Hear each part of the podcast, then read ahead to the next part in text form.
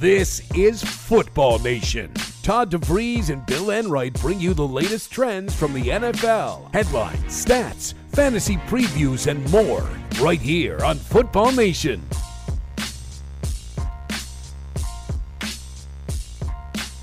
Hello, everybody, and welcome to Football Nation. I'm Bill Enright alongside Todd DeVries, and we are extending our fantasy football draft special into today's show. We know it's a special time of year, an important time of year for everyone drafting, and we want to help you dominate. So if you need help picking a uh, a wide receiver, or you need a sleeper tight end, or you don't know when to take a quarterback, maybe you're on a fence about a player, now's the time to get on the line. Eight five five, four seven eight, seven zero three zero will even help analyze your squad and identify some strengths and weaknesses if you've already drafted. Todd, today's show, all about the people. It's a it's a crazy day, Bill. I'll be honest. This has been the craziest day of my uh, preseason because all the worlds are colliding, right? Fantasy football and the N F L. Yep. The drafts are coming up. Fever pitch, questions coming in through f f champs dot com, expert advice, tweets, you name it. My site, college football geek dot com, all sorts of college football, because that season kicks off tonight. Johnny Manziel and college fantasy football kicks off. It's craziness. It's just nuts, man. So my head is spinning. Can't wait to interact with the people. The Tuesday show, man, was just all callers, which is what we love. Uh, we love that format, dude. Absolutely. Love hearing from the people, and there's a couple ways that you can get in touch with us. eight five five, four seven eight, seven zero three zero is the phone number. You can email us, radio at football nation dot com. You can hit us up on Twitter. And if you're listening to this show on demand, we're still answering your fantasy draft questions on Twitter, at F F Champs. Todd, you said it. A lot happening. Uh, your site really kicks into high gear with the college football uh, twenty thirteen season starting here as we're broadcasting live on Thursday. Plus, N F L is only a week away. There's only seven more days until the N F L season kicks off with the Baltimore Ravens and the Denver Broncos. Mm. And that means seven more days that you can get the f f champs dot com draft tracker. We have a special fifty percent discount right now. It's only twenty-nine ninety-five. And just because the preseason is over and the training camps are done and our draft kit goes away doesn't mean we go away at f f champs dot com. We are still with our members each and every day, each and every week. You know, Todd, it's interesting because some people, myself included, we think the benefit of being a member at f f champs dot com is better during the season than just if you're with us for the preseason or if you're with us for our draft kit. Oh, because absolutely. What, what I mean, we do the... during the regular season is just as important, maybe more important if you had a bad draft, more important because we're with you there every every step of the way from week one all the way through your championship. You know, we talk about it till the cows come home, Bill. Yeah. You, you build your foundation in the draft. That's just the beginning, man. You know, it's the week to week. It's the lineup decisions. It's the waiver wire pickups. It's the injury reports. It's all of that stuff. That's where the one-on-one advice at F F Champs, it's the only one in the industry, Bill, that has this one-on-one advice, uh, direct contact with the experts. And, uh, you know, it, it's in season is where you win the money. You know, you're in the running after a good draft. You're right. In the running. But you don't win it until you – you know, make all the right moves during the season. So, you know, it, it's just exciting stuff, man. I, I, I hope the uh, the telephone lines are already starting to fill up. So hopefully we have a jam-packed show. The bottom line is if you become a member at f f champs dot com, we help guide you to your bragging rights, your league championship, your trophy. And if you put in some money on the line, we help you get that cash as well. Mm-hmm. Now, Bill, real quick before we uh, – well, let's let's talk about the – so the first hour of this show, right, is mm-hmm. going to be dedicated to fantasy. All fantasy draft advice. If you already had your team, we'll call, call in and we'll grade your team. But if you have one of those last-minute questions, you're on the fence about a player and you need some opinion, now is the time to get on the line, eight five five, four seven eight, seven zero three zero. Second hour of the show, Bill, we're going to have Kerry Byrne from cold hard football facts dot com on, one of our regular guests. They're unleashing Cold Hard Insider, and I tell you, I spent some time studying in their bill. The stats that Kerry has uncovered is pretty remarkable, and we're going to go over some of those quality stats. And uh, there's a lot to sink yourself, uh, sink your teeth into. So the second hour of the show, we'll dive into Cold Hard's insider quality stats. We're gonna, you know, there's a million teams to break down in there, Bill. You and I were talking about it during our, uh, you know, before we came on the air here. There's like a thousand different topics we could talk about. So we'll pick out the juiciest topics there. And at the very tail end of the show, in the second hour, we'll continue to take some fantasy callers. So if you miss us in the first hour, don't fret. You know, you can call back at the end of the show as well, and we'll, we'll answer your, your questions. one hundred percent. And Todd, you, you said it about carrying the quality stats. Let, let, let's just not sugarcoat this. If you want to beat up on your bookie, if you want to win your bets, and we're not talking about parlays or round robins, we're talking about straight up or against the spread, there's no better uh, publishing company, website, Uh, advisor than Kerry Byrne at cold hard football facts dot com. He does it all. The quality stats are great, and they really help predict the uh, the winning outcome of football games. Put it that simply. Yeah, it's uh, it's really good stuff, and I can't wait until we get into the week to week shows where we can truly, you know, analyze each and every game. Have Kerry come on, give us some of his best picks, and help our audience uh, win a few shekels, Mister Bill. Winning money seems to be the theme of today's show already. Yes. And I got to remind everyone that DraftKings just released their contests for week one of the N F L season. There's a lot of action, over a million dollars in cool, and over a million dollars in prizes just for week one. It's all part of their kick, kickoff bash. It's the biggest week of one event in all of fantasy football. We're going to help you guys win some money over at DraftKings dot com. Go over there right now. You sign up, deposit your money. Deposit, uh, make your first deposit into your account, and you get a free entry into their thirty thousand dollars contest, thirty thousand dollars in prizes, and you get it all for free if you go over there through Football Nation or through f f champs dot com. A lot of money to be made, a lot of different ways to make it. All well, right, let's not delay anymore, no. Todd. eight five five, four seven eight, seven zero three zero is the phone number. We're going to go to John, who's patiently waiting from Los Angeles, has a question about Carson Palmer. What's going on, John? Hey, hi, it's John. Good morning, sir. I was wondering, uh, do you expect anything from anything good from Carson Palmer in Arizona? Are we expecting anything good from Carson Palmer in Arizona? You know, Todd, we, we kind of go through the quarterbacks here, and everyone knows the top four guys: Brees, Rodgers, Manning, Brady. Then you got Ryan, Stafford, Griffin, Luck, Kaepernick, Newton. After that, there's a little bit of a drop-off. So after those ten quarterbacks, a little bit of a drop-off. Romo, Russell Wilson, Eli Manning, I'd say, are the next group of guys. And then I think Carson Palmer falls into that fifteen to eighteen range. Would you agree? Uh, yeah, absolutely. Yeah, he's so, right there. So if you miss out on maybe one of those first eight guys, you still have four or five quarterbacks to get before you get into danger territory. Danger territory to me is if you have Andy Dalton as your starting quarterback, that's a little bit of a problem. To me, he's more of a backup. I think the same thing with Carson Palmer. Now, Palmer certainly has some upside this year now that he's playing in Arizona in a pass-first offense under Bruce Arians, has Larry Fitzgerald, one of the most uh, talented wide receivers in the league. So there's certainly some upside with Carson Palmer. I'm a little bit worried about his offensive line. I'm a little bit worried about the fact that the Cardinals don't really have many running back options other than the two rookies and Rashad Mendenhall. And Palmer's still a bit of a turnover machine, so those negative points that you get from the interceptions, that can cause his point total to kind of not really reflect how productive he was in the game. So if he has two or three touchdowns, but then he has two or three interceptions, they kind of negate each other. Here's the deal with, with Palmer is the other guys in that tier, they kind of are limited in their upside. Big Ben, I mean, Big Ben, he really doesn't put up great stats, Bill. I mean, no. honestly, he's, you know, he's solid. He's a great quarterback to have if you're an N F L fan of the Steelers. But you kind of know where his upside is. You kind of know, you know, the ceiling is for Flacco and these other guys. Palmer's a little bit of a wild card uh, because it's a new situation, and he's got Larry Fitzgerald, you know, uh, to throw the ball to. So I think there's more upside there.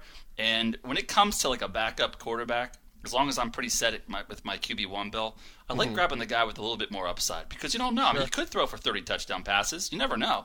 Right. I know Big Ben's not throwing for thirty. I think he's, what, thrown for twenty-six one time in his career? Yeah. So, you know what I mean? So, yeah, there's injury concerns with Carson Palmer. Yeah, there's O-line stuff. But I don't know. I, I, it, when it comes to that range, that tier, I'm usually looking for somebody with some upside, and Palmer fits the bill.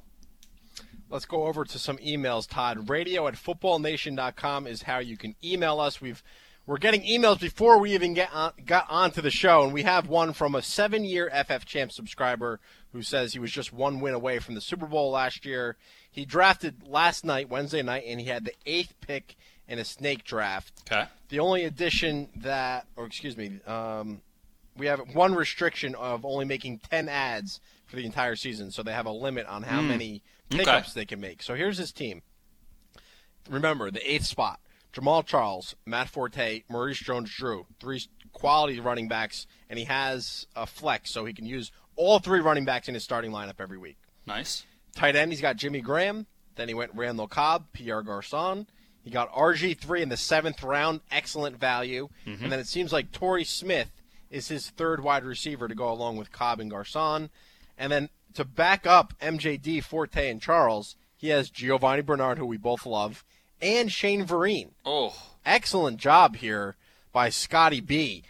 I love Charles' pick, and I love going three running backs in the first three rounds. So he had Charles, Forte, and M J D. And even though he took Jimmy Graham of head of te- uh, instead of taking a wide receiver one, his re- his re- wide receivers are pretty good still. Cobb, Garçon, Torrey Smith, Golden Tate, uh, Stevie J. Stevie J. I think this is I'll a really what, solid man. squad. Now, it's a ten-teamer, okay? Right. But it is P P R.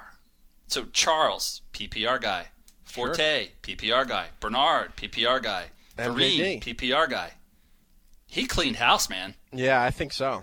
I mean, you know, the obvious weakness is, uh, well, not really an obvious weakness, but, you know, maybe a second quarterback with Flacco. But he's got R G three as his one. I love what he did here. He really did. He did very, very well. I'm looking at all of his picks, and I can't tell you a pick. He even handcuffed uh, R G three with Kirk Cousins. Smart move. You know, and this is in a league, Bill, like you said, where he only has ten ad drops the whole season. So there is more emphasis on the draft. So if R G three goes down, you know, Cousins is in there for him. I like what he did here, man. I give it a, an A, a solid A. Do you think Randall Cobb is capable of producing this year like a wide receiver one in a P P R league? You think about the Packers, Todd. We know that they have Aaron Rodgers, one of the yeah. best quarterbacks in the league. Greg P P R, Jennings, yes. no longer in action. Low-end low end wide receiver one, yes. Low-end wide receiver Cobb one. In P P R, okay. Yep. I think Cobb's certainly capable of ninety, ninety receptions this year, maybe one hundred receptions. He had eighty last year, and that was when he was filling in when Greg Jennings was hurt. Yeah. I'm really excited about Cobb this year. If you can get him as your wide receiver two, I'm even more excited. But I think you'll be satisfied if he's your wide receiver one, which is the case now with Scotty B. Yes. Scotty B has a question, though, at the bottom here of this email, Bill, that I'm looking at. This is Big Chiefs, by the way. Okay. This is our man, Big Chiefs. He, he yeah. emails every show. He had a question. He did say, should he have taken Megatron in round two instead of Matt Forte? That's interesting. Hmm. So Megatron. So he was thinking wide receiver. He Megatron dropped to the second round. Well, that's crazy. The full eighth point pick P P R sneak league? Draft. So, what, twelfth pick? Right. He could have had Calvin, Megatron, and he went Forte. That's an that's an interesting dilemma. He stuck to his guns and went with all the running backs. So on the surface, you look at his team and you're like, wow, that's pretty solid. So I'm I'm really happy with the way the team turned out. Uh, but what would you say if you, in retrospect, would you have gone back and taken Megatron instead of Forte, or would you have done it the same way you did? Full point P P R league. I think Calvin Johnson's worth a sixth overall pick. So anywhere between six and ten in the first round is where I would be scooping him up. So if Calvin Johnson was there in the second, that's who I would have went with over Matt Forte, because I think Calvin Johnson can put up similar production, similar fantasy points to what you'll get out of the top six running backs this year. Right. Or the top five running backs this year. So what if you kind of, you know, I would have taken Calvin over Forte. What's that? I would have taken Calvin over Forte. Okay. I think I, I agree with you there. Uh, if if that happens, then M J D is still his R B two, and he's got Bernard and Vereen as his flex. Right, and then all of a sudden Pierre Garçon or Torrey Smith become his flex option to go along with Vereen or Bernard. Right. He can throw in one of those wide receivers. Yeah. There. You know, that's an interesting question. I think if Megatron's there in the second round, you got to scoop him up. And the fact that he has Jimmy Graham, I mean, he would have had the number one wide receiver and the number one running back. I I probably would have went Calvin over Forte there. You mean number one wide receiver, number one tight end? Yeah. What right? did I say? Running back. Yeah, yeah. You know what I meant. You know what I mean, man. Yes. Hey, but you know what, Big Chiefs, we love the team. You maybe you could have done a little better with Megatron. That would have been a really sexy move there. But uh, all in all, I think he's still got a great team. eight five five, four seven eight, seven zero three zero is the phone number. We're going to stick with the emails, though. The next one is from Jason, and he said he's been doing several mock drafts, Todd, which is always a great way to prepare for your upcoming drafts. But he has a decision to make in the second and third rounds. He has the fourth pick, and he's taking a stud running back in the first round. Very okay. smart with the fourth overall pick. Second pick comes around. He has a decision to make. Using our C three, the uh, champs custom customized champs cheat sheet over at f f champs dot com, and following the Ten Commandments, which is also our, our rules for winning your fantasy football league, he wants to know if he should take Jimmy Graham or M J D. Non P P R. twelve-team non P P R. In a non P P R league. twelve-team, to me, is key to what yep. my answer is going to be. Well, what is your answer? You have to take the running back. Totally agree. Non P P R, too, man. You know, in a P P R league, maybe it's a little different. Maybe you consider Des Bryant or uh, one of those receivers, Julio Jones, Demaryius Thomas. Maybe you consider Jimmy Graham. But in a twelve-team league, it's crucial to stack up on your running backs early.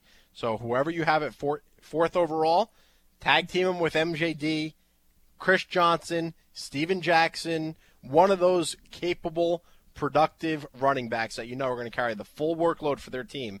That's who I would go after in the second round, not you know, the tight he, end Jimmy Graham. I agree, and he actually dives in a little deeper in the tail end of his email here, Bill, because he's he's mocked it out. He's done all the mock drafts over at f f champs dot com. The mock draft tool is awesome mm-hmm. at f f champs. And he says here there's basically two ways this can go. He's going to probably wind up with Arian Foster or Doug Martin in the first round. But if he takes Jimmy Graham in the second, in the third, he says maybe a small chance Gore's available. But sometimes available, right? Sometimes, but more than likely it's Lamar Miller or David Wilson. So you're looking at Lamar Miller or David Wilson as your R B two. Right. That's a big drop-off from M J D. And then I might even go with one of those running backs again. I don't know if there's a flex position in his league. Does he say? He doesn't say. But I might go with running back again in the third round. If Frank Gore's still available, what do you think about that strategy? Take Frank Gore in the third round, even with M J D in the second. Uh, non P P R. Non P P R. Running backs, uh, wide receivers are going to last. The wide receivers are deep this year. As we talked about it last show, Bill. There's a sweet spot for wide receivers, and it's really in round four or five. Right. So he'd be set. He'd be set at running back. It'd be said. He says that the receivers that'll be there, he mocked it out, and the receivers would, that would be there in the third round are Demaryius Tom, Thomas or Larry Fitz. Right. So, I personally, if if Gore's there, I'd be real tempted to take Gore. But if he's not, I'm probably taking Demaryius Thomas over Lamar Miller and David Wilson. Um, I me. think I think you're right there. I, yeah. I like I like Thomas more than Miller and Wilson. But if Gore's there, that's who I'm taking. Yeah. Yep. I agree. All right, sticking with the emails, radio at football nation dot com. We have a question from, who do we got here? Roland, uh, Roland in Ontario, and he wants to remind everybody that that's in Canada because I'm geographically challenged. Um, big fan of the show. I've been listening to you guys for years, also a member at f f champs dot com. Done a few mock drafts the pa- past few weeks. His draft's Monday night, Todd. Uh, we won't know the draft order before forty minutes until the draft starts. What do you think about that? What do you think about not knowing your draft position before you get to the draft? Could you imagine the real N F L draft doing this? It's uh, that's absurd. You have to prepare. You have to get strategy. You have to yeah. do some mock drafts. Yes, I think it's silly. Come on, it's what's there's no fun in that. You know, yeah, I've I done it before. I don't it's understand not, it's, it. It's not fun. I mean, it, you know. That's the whole point. The whole point of doing this is like to have a few weeks or months or whatever to prepare. I'm like, man, I have that sixth pick. Who's going to be there for me? Man, is Megatron going to be there? Do I take him? Do I take, you know? It's like that's the fun of it, right. Knowing your spot. In some leagues where you can trade draft picks, Bill. Yeah, man, I did that last night. Hey, the, the number two guy wants my number. He wants to trade down with me, and I get an extra pick in the second round or whatever. That's all good stuff, and that is all lost when you do this, you know, shotgun start, so to speak. So I'm not a fan of it. All right, so Roland, I don't even know if Roland knows how many people are in his league. Could be a twelve or could be a fourteen. Well, let's hope league. They determine that forty minutes before. Yeah, jeez. All of a sudden, that be funny if you just all like, of a sudden two extra guys sit up? down at the table? Yeah. Anyway, he wants to know what strategy he should go with. If he has an early pick, he's considering going running back, wide receiver, running back, wide receiver, so getting two of each in the first four rounds. And if he has a later pick, he's debating going running back, running back, wide receiver, wide receiver. Okay. So he, he wants to get two running backs, two wide receivers in the first four rounds, but the order in which he takes those positions changes based on where he's drafting. Okay. And that, that makes, you know, some sense, I guess, kind of. In a fourteen-team league, I think it's better to get three running backs and one wide receiver than two and two in the first four rounds. Uh, fourteen teams, yeah, because you'll be able to find other wide receivers later. Uh, the T Y Hiltons, the guys we're high on that are, you know, being kind of rank in that twenty to twenty-five to thirty wide receiver range. You know, right. you'll, be gather- you'll be gathering those guys up with a stacked running back crew. I'd rather be doing that, like you said, right? You have your three running backs. You, you don't have to worry about it. The receivers, there's so many decent ones in that twenty to thirty range. You know what I mean? Mm-hmm. Like the twenty to thirtieth ranked wide receivers. Right. There's, just, there's a lot of guys there that are I'm like, man, I wouldn't mind having him or him or him. And, again, the sweet spot for those receivers is going to be in those fourth, fifth, sixth rounds. And uh, I'd rather collect those wide receivers there. So, yeah, I'm I'm with you, man. Overall, fourteen-team league, P P R, I'm going trying to grab, grab three running backs out of the first four, probably. We have a question from our guy, Jitosh from Newton. He is in uh, a twelve-team standard league and a ten-team P P R league. So two totally different strategies here. And he wants to know about his tight end. In his twelve-team league, he drafted Jared Cook and Antonio Gates. But our guy, Zach Sudfeld, Todd, is undrafted. Should he f- go out and drop Gates or drop Jared Cook to go get Zach Sudfeld? uh, I don't know, Bill. ten-team league. ten-teamer. Right? Well, this is his twelve-teamer where he drafted Gates and Cook. Oh, okay. twelve-teamer. Yeah. That's a tough call, man. I'm not dropping Cook. I'm not dropping Cook either. Gates. It really depends on what Rob Gron- what happens with Rob Gronkowski over the next couple of days, doesn't it? Yeah. We Saturday at midnight is right. the deadline to put players on the PUP list. If Gronk is put on that PUP list and he's not playing to week six, Sudfeld could be a top eight tight end for those six weeks. Yeah, he could. No doubt but about if it. Gronk's in action, let's say by week three or week four, we don't know how much Sudfeld, we don't know how many looks he's really going to get. He's not like that mismatched tight end like Aaron Hernandez was. So they might still use two tight end sets, but Gronk's going to get the looks if he's on the field and if he's healthy. Well, let's talk about Gates for a minute. Okay. Okay. This guy was one of the perennial top one, two, three fantasy tight ends for years and years and years. What are we expecting out of him this year? Because maybe that'll help answer this question. I mean, you know, first of all, he's always an injury concern, right? Yes, always. He's got, like, I think his ankles are, like, welded together at this point. He's had so many foot and ankle injuries over the years. What are we expecting out of him? I mean, uh, sixty catches. I'm looking at our projections. We've got him for sixty catches, seven eighty-three, and five touchdowns. And that's if he's healthy. You know, yeah. we always we always think that players are going to play a full sixteen-game season. We don't project injuries. So why don't we do this to answer the question here?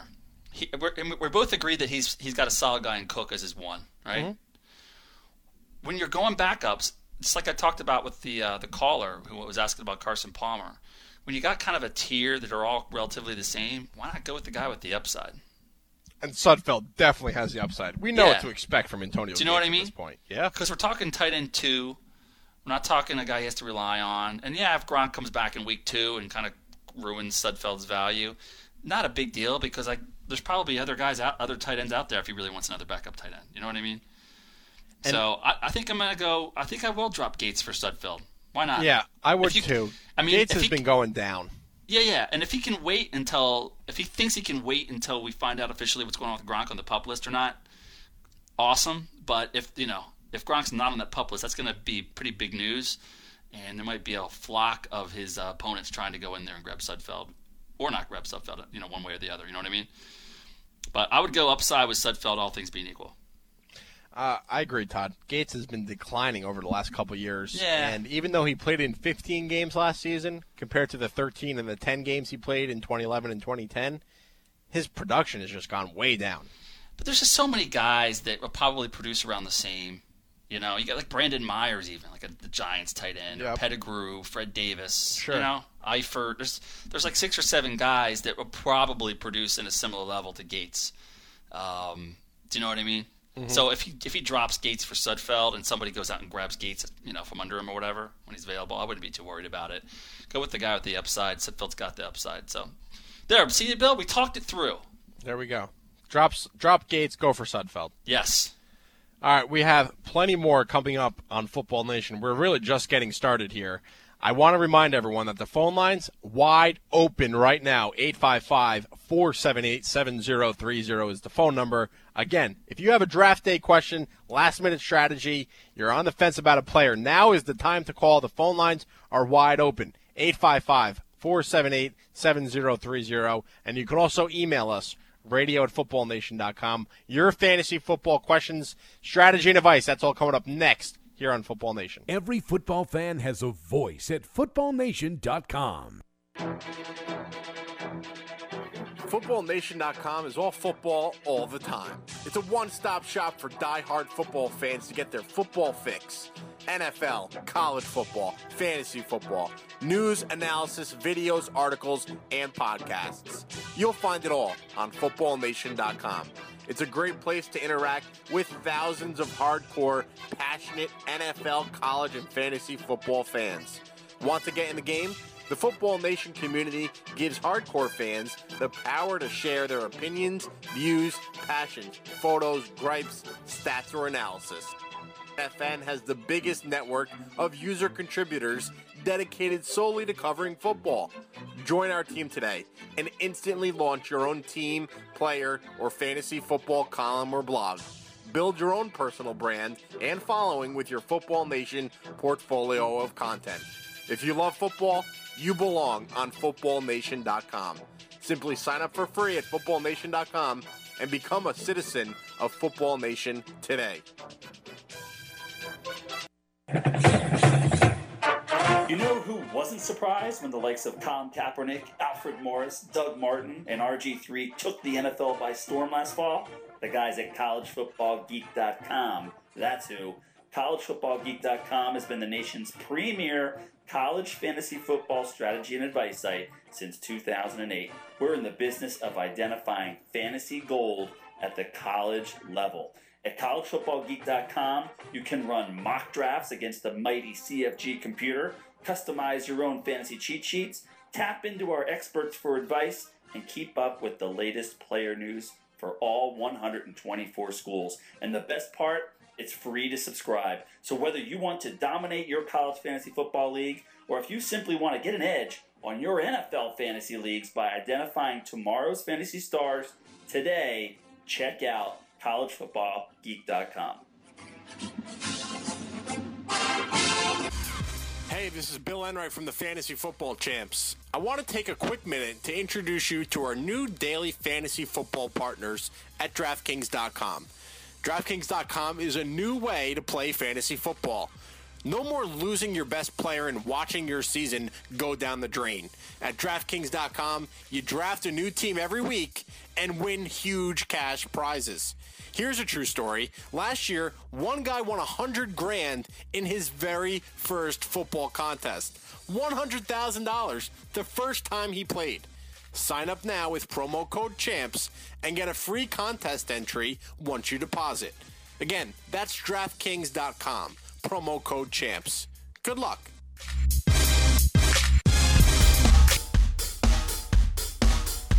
Todd DeVries and Bill Enright bring you the latest trends from the N F L on Football Nation. All right, welcome back to Football Nation. Bill and Todd hanging out with you. We didn't get a chance to say Hello to our producer, Josh, in the first segment. We were so busy with emails and calls. What's going on, Josh? Uh, not too much, guys. Uh, happy to be here. You're Josh always got... happy to be here. That's why we love working with you. Oh, yeah. Mister Mister Mister Smiley Face over there. Hey, when is your fantasy draft coming up? Tonight, eight p.m. Whoa. Yeah. Make sure, make sure that the uh, power company keeps the electricity on at your draft, oh, Josh. Don't start, please. Uh, I'm going out to the bar for it, so hopefully uh, get an internet connection there. And oh, we'll power strip. The bar. Yeah. Well, you know what? You definitely need to have your uh, draft tracker set up, the F F Champs draft tracker, because whether you have iPad, internet connection iPad, or not. laptop, iPad, yes. laptop, whatever you need. We yes. Got it all. I'll definitely have it. So you're doing it at a bar, huh? Yeah. Have you done it in a bar before? Yes, a few times. So this is a yearly thing for us. Bill, you've had these in a bar? Uh, yeah, I have. I have some of my drafts in bars and various locations. Various locations. I can't get into some of the other locations. Ah, Bada Bing. Uh, the at? Bada Bing, yeah, which is also called Satin Dolls if you're really from New Jersey. Little distraction there. Uh, no, the girls are very friendly and they tend to to leave us alone if we want to be left alone, or if we want drinks, they bring us drinks. There you go. Moving but on. La- last night, my draft was not at Satin Dolls or Bada Bing.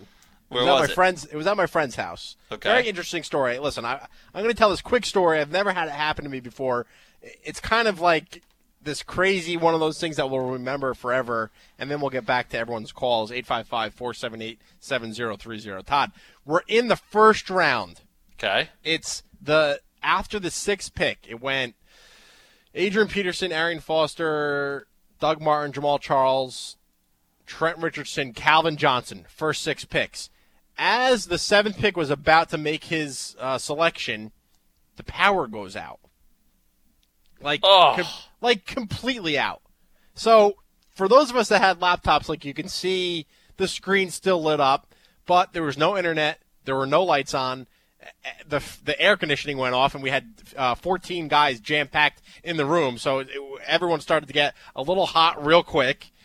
And we're looking outside, and it's not just the one house. Like, at first, fourteen guys are in the room, and we think we all have laptops. We're all plugged in. The air conditioner's going. We think we just, you know, had the a circuit breaker. We had to go flip the switch. Right.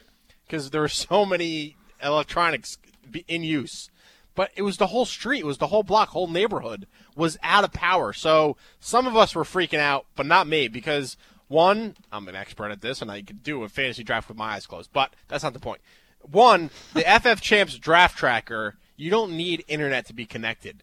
Um, it stays open. It stays uh, connected through our cheat sheet and everything, even without internet. So as long as the window, my pop-up, stayed open, I was going to be fine, and my laptop battery was fully charged. So I wasn't nervous at all. I was ready to do the draft without the lights on.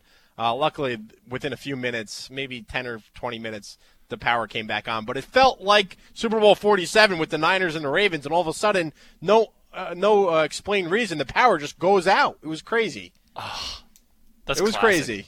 That is that's pretty yeah. classic, man. How how long was it out for again? About ten or twenty minutes.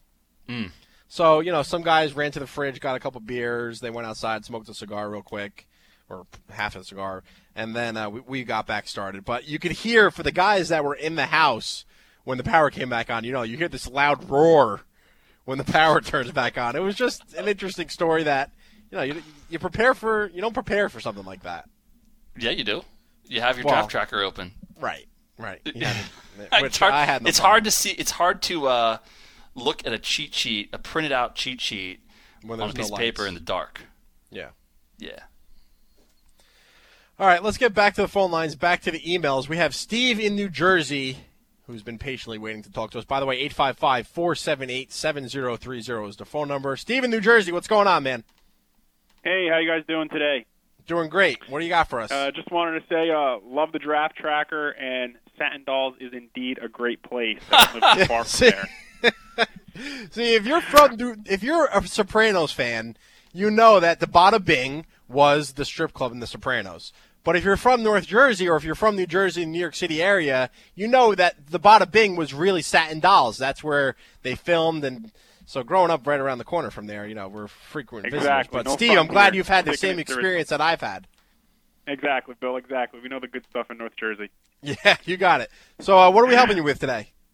All right, well, uh, I got the sixth overall pick in a ten-team redraft P P R league.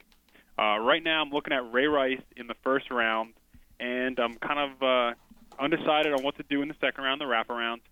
Looking at either, if he's there, Des Bryant for my wide receiver, possibly Jimmy Graham at tight end, or another running back, Ridley or McGahee, since I think there's a lot of depth in wide receivers this year. Kind of want to solidify that position. What Not McGahee. McGahee?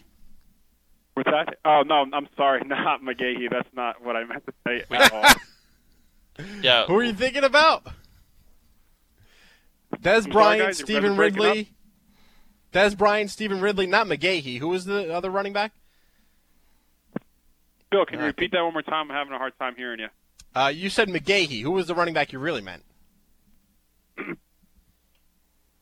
Yeah, we're losing connection with him. Though. Losing the connection with. Well, here's the deal. Was it a twelve-teamer? You said P P R.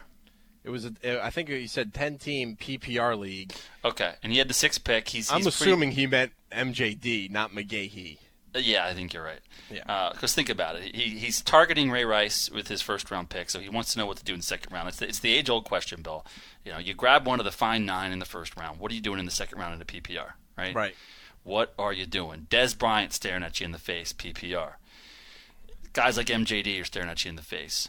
Um, you know, what's your recommendation? Because we've talked about it with some of the other callers. It's it's kind of hard not to go R B R B if someone like Maurice Jones-Drew sitting there waiting for I, I'm I'm I'm with that mindset, Todd. I really think that there's some wide receivers that you can grab late, like Larry Fitz in a P P R league, Dwayne Bowe, Danny Amendola, Randall Cobb. I think those guys in a full point P P R league, they're more than capable of being your wide receiver one, and especially if you only start two wide receivers. It's much better to get up, load up, and grab those running backs early and often because I'm telling you, there is a huge drop-off. If you get into the fourth round and all of a sudden you're considering Ryan Matthews or Ahmad Bradshaw as your running back two, you're in trouble. Totally agree. I mean... Where do you – this is kind of a sidebar question because he did mention Jimmy Graham as a possibility. That's what is, an interesting pick. Yeah, it is. I mean, full-point P P R, it's a ten-teamer though, not a twelve. Right. Where would you feel comfortable taking Jimmy Graham? Oh, man. You know, it's not like you, in uh, the past few years where you can expect Antonio Gates and Rob Gronkowski and Tony Gonzalez and – Uh, you know, Vernon Davis, all to have double-digit touchdowns. I don't think it's like that anymore. No. I think Gates has fallen off. He was a top, a former top-five guy. I think someone like Jermichael Finley is one of those busts every year. Owen Daniels fell off in a big way. Martellus Bennett fall off in a big way. So, to me, tight ends are few and far between. When you're talking about a guy like Jimmy Graham, if you have two running backs on your squad already, I would take Jimmy Graham over some wide receivers. So you're you're basically saying you need you probably need to have like the first, second, or third overall pick in your draft, right? And then you take two running, yeah, yeah. Go R B in the first, R B late second, and then on the wraparound, if Jimmy's still there, seriously consider grabbing him in the P P R. I I, I do think so, Todd, because I think he's going to put up stats that are on par with Julio Jones, Des Bryant, Brandon Marshall, A J Green. What if I Maybe told not you? A J Green. What if I told you that in the if you if you take Graham in the second round, okay? Let's say you have a like he has the sixth overall pick, the yeah. caller, and he takes uh, I think he was taking Ray Rice in the second round. He goes Graham. What if I told you that you were guaranteed Stephen Ridley would be there in the third round for you? Would you go Graham in the second and Ridley in the guaranteed, third? Guaranteed, like we're in yeah. some kind of vacuum where we yep. know. Yeah, I would take Graham in the second round. Okay. If I know that I can get Stephen Ridley in the third round, I would absolutely take Graham in the second. How about Steven Jackson? Um. Yeah, I would take Steven Jackson too. Guaranteed Steven Jackson in the third round. I'd be. Where all do you draw the line? Is it round. Is it Reggie Bush? How about Reggie Bush? Yeah, I think. Our P P R now. Yeah, I think that I'm going with uh, a running back in the second round. If if I know that Reggie Bush would be there waiting for me, um, in the third, I would take the running back in the second over Jimmy Graham. Okay. And not take Reggie Bush. So I'm drawing the line at Reggie Bush. Because that's the one X factor is, Bill, is he, if it's a ten-teamer, you, you never know. A guy like Ridley or Steven Jackson, there's plenty of guys in leagues I'm in that are kind of down on Jackson. Yeah, yeah, I hear you. He could be there for you. It's it's just, you know, um, but it's a roll of the dice. It really is. eight five five, four seven eight, seven zero three zero is the phone number. Let's get back to the emails where you can reach us at radio at football nation dot com. We have a longtime F F Champ subscriber. Ten years, our guy Ali has been with us. Nice. Or Ali, I'm sorry, I call him Ali. Ali has been with us for ten years. His draft position's number six, so just same as the previous caller. twelve-team full-point P P R league, and okay. assuming the first five picks go as Adrian Peterson, Doug Martin, Jamal Charles, Arian Foster, and Calvin Johnson. With those guys off the board, which is pretty much the consensus top five in almost every league I've seen in a P P R, who does he go with at six? He's narrowed down his choices okay. to Trent Richardson, C J Spiller, LaShawn McCoy, Marshawn Lynch, and he's leaning toward LaShawn McCoy. Because it's P P R. Because it's a P P R. I, here's the deal with McCoy. He, I think he has top five upside this year. There's a, the great unknown, the Chip Kelly great unknown, right? Right. For those of us that watched Chip Kelly in college at Oregon, what does he do? He runs, he runs, he runs, he runs the ball a lot. He gets in twenty more plays than the opponent. Uh, there's a lot of upside with LaShawn McCoy. The downside with McCoy is it is Chip Kelly's first go-around in the N F L. Who knows if his scheme's going to really work, right? Right. Uh, the quarterback situation in Philly can be dicey once Vic goes down, especially, which he will go down at some point. Mm-hmm. So there's he's more of a boom bust, but I'll say that the boom for him is greater than the other guys on his list. If you want to go safer, you know, Trent, Spiller, definitely can't really go wrong with those two, I don't think. I think that McCoy's kind of the the boom or bust of that group. Agree? I think no? that Trent Richardson has a little bit higher floor than McCoy, but yeah. lower ceiling. Yeah. All right, so it depends. If Ali wants to go with a safe pick, I would go with Trent Richardson. If he yep. really wants to reach for the stars and really go big-time impact, then go with LaShawn McCoy. I don't think you can go wrong with either. But I do think Richardson is a little bit safer, only for the fact that exactly. I love the Browns' offensive line. I love the fact that North Turner's there. And I think he's going to, you know, he produced really well as a rookie despite having broken ribs. I, I think he's just going to be a little bit more stable, whereas McCoy, you said it, Todd, he's going to be a you know, a big-time reward if he hits. Yeah. I mean, I, I really, you know, there's a chance that McCoy is right up there with that, that top tier that we've been talking about at nauseam yeah. the past month. Sure. At the end of the year, this time next year, LaShawn McCoy, you could be talking about him as the number three overall running back. It's possible. Right. You know, um, it's also possible that it falls apart for the Eagles and LaShawn McCoy is, you know, the, the twelfth or thirteenth or fourteenth best running back. Right. With Trent, I think we all agree that he's very, very safe to be a top eight guy, you know, potentially higher, of course. So that's that's how I would look at it. Are you a risk taker, or do you want to kind of play it safe and not screw up that first round pick? That's uh, that's the decision you have to make. Sticking with the emails, let's go to Chris's email. He says he's a longtime subscriber to F F Champs, which we love. He's in a non-P P R draft coming up in a twelve-team league, and he has a keeper. Starts two wide receivers, two running backs, one flex at either position.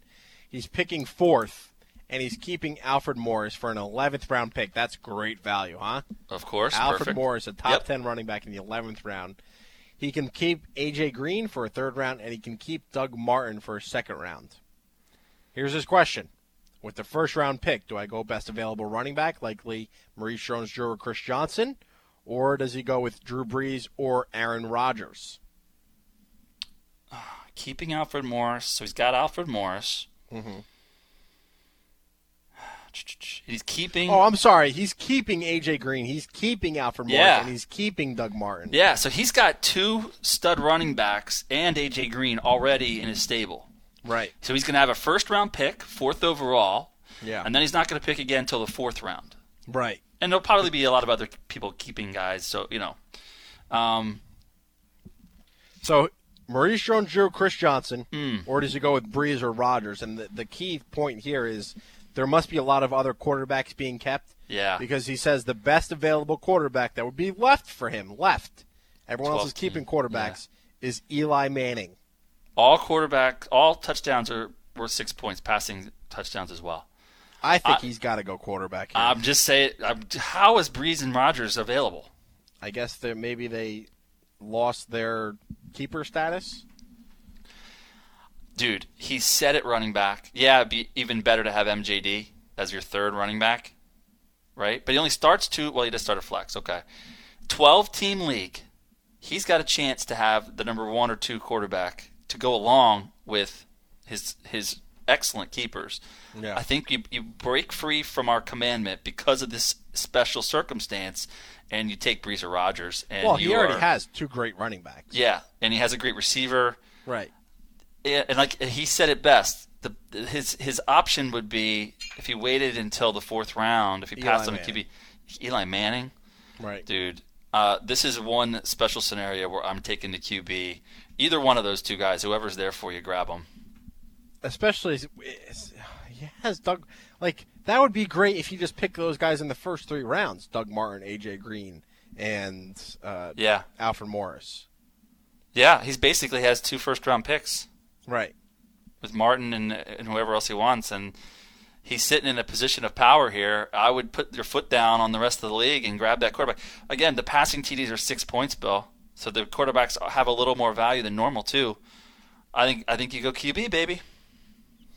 All right, sticking with the emails, radio at football nation dot com. Phone number is eight five five, four seven eight, seven zero three zero. We got an email from Terry. Terry had the first draft last night and tried to employ F F Champ strategies as best I could. Loved using the draft tracker. Thank you, Terry. We appreciate that. Two questions. How do they do? And who would you drop or change? Many thanks, Terry in D C. Uh, all right, so he is in a ten-team league. It's a non-P P R. He's got Andrew Luck, Doug Martin, M J D, Julio Jones and Fitz, Jared Cook at tight end, Reggie Bush at the flex, and he's got Ravens and Sebastian Janikowski. Pretty solid bench, Todd. Love these receivers. Dwayne Bowe, T Y. Hilton, and Kenbrel Tompkins.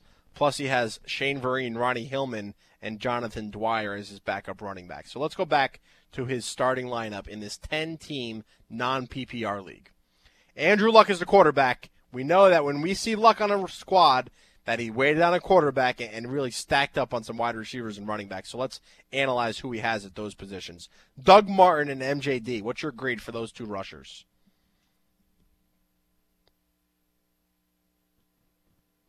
Todd there? Did we lose Todd, Josh?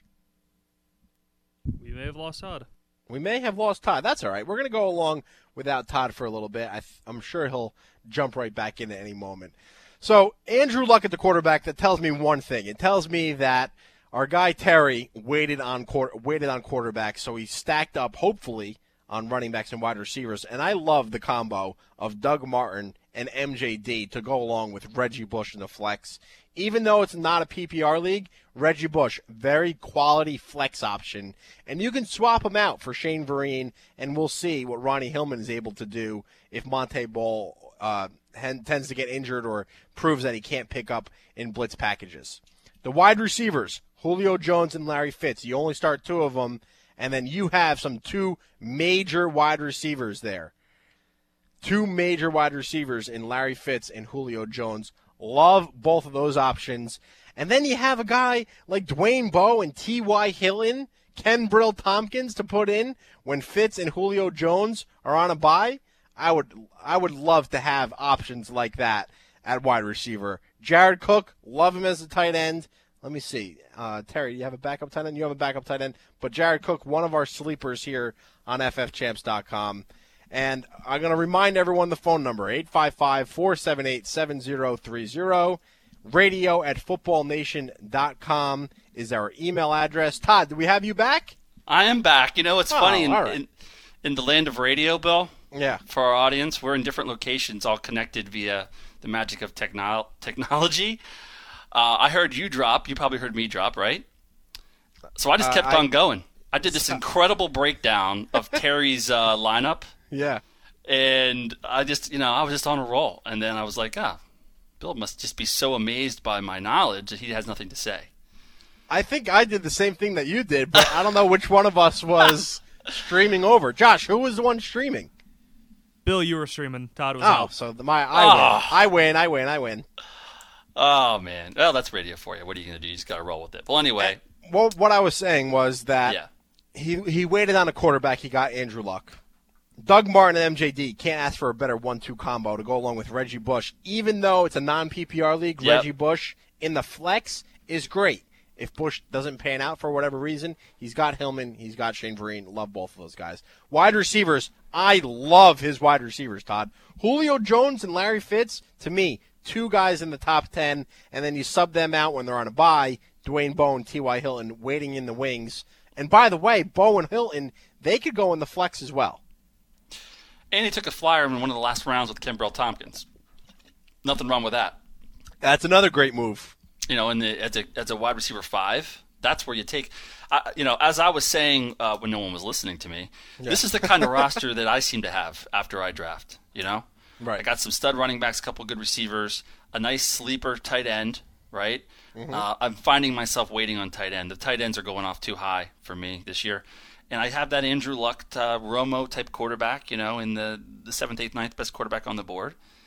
And the guys like Vereen, Vereen, Hilton, these are guys that seem to find their way onto my lineup. Uh, they, they just seem to be there in a good value spot, and especially in his format, dude. I, I really like what he did here.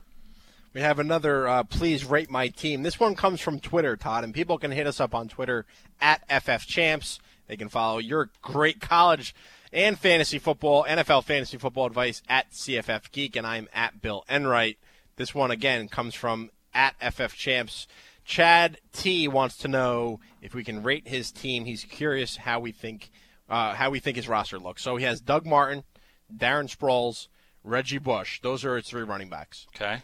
He's got Victor Cruz, Wes Welker, and Chris Givens as his wide receivers.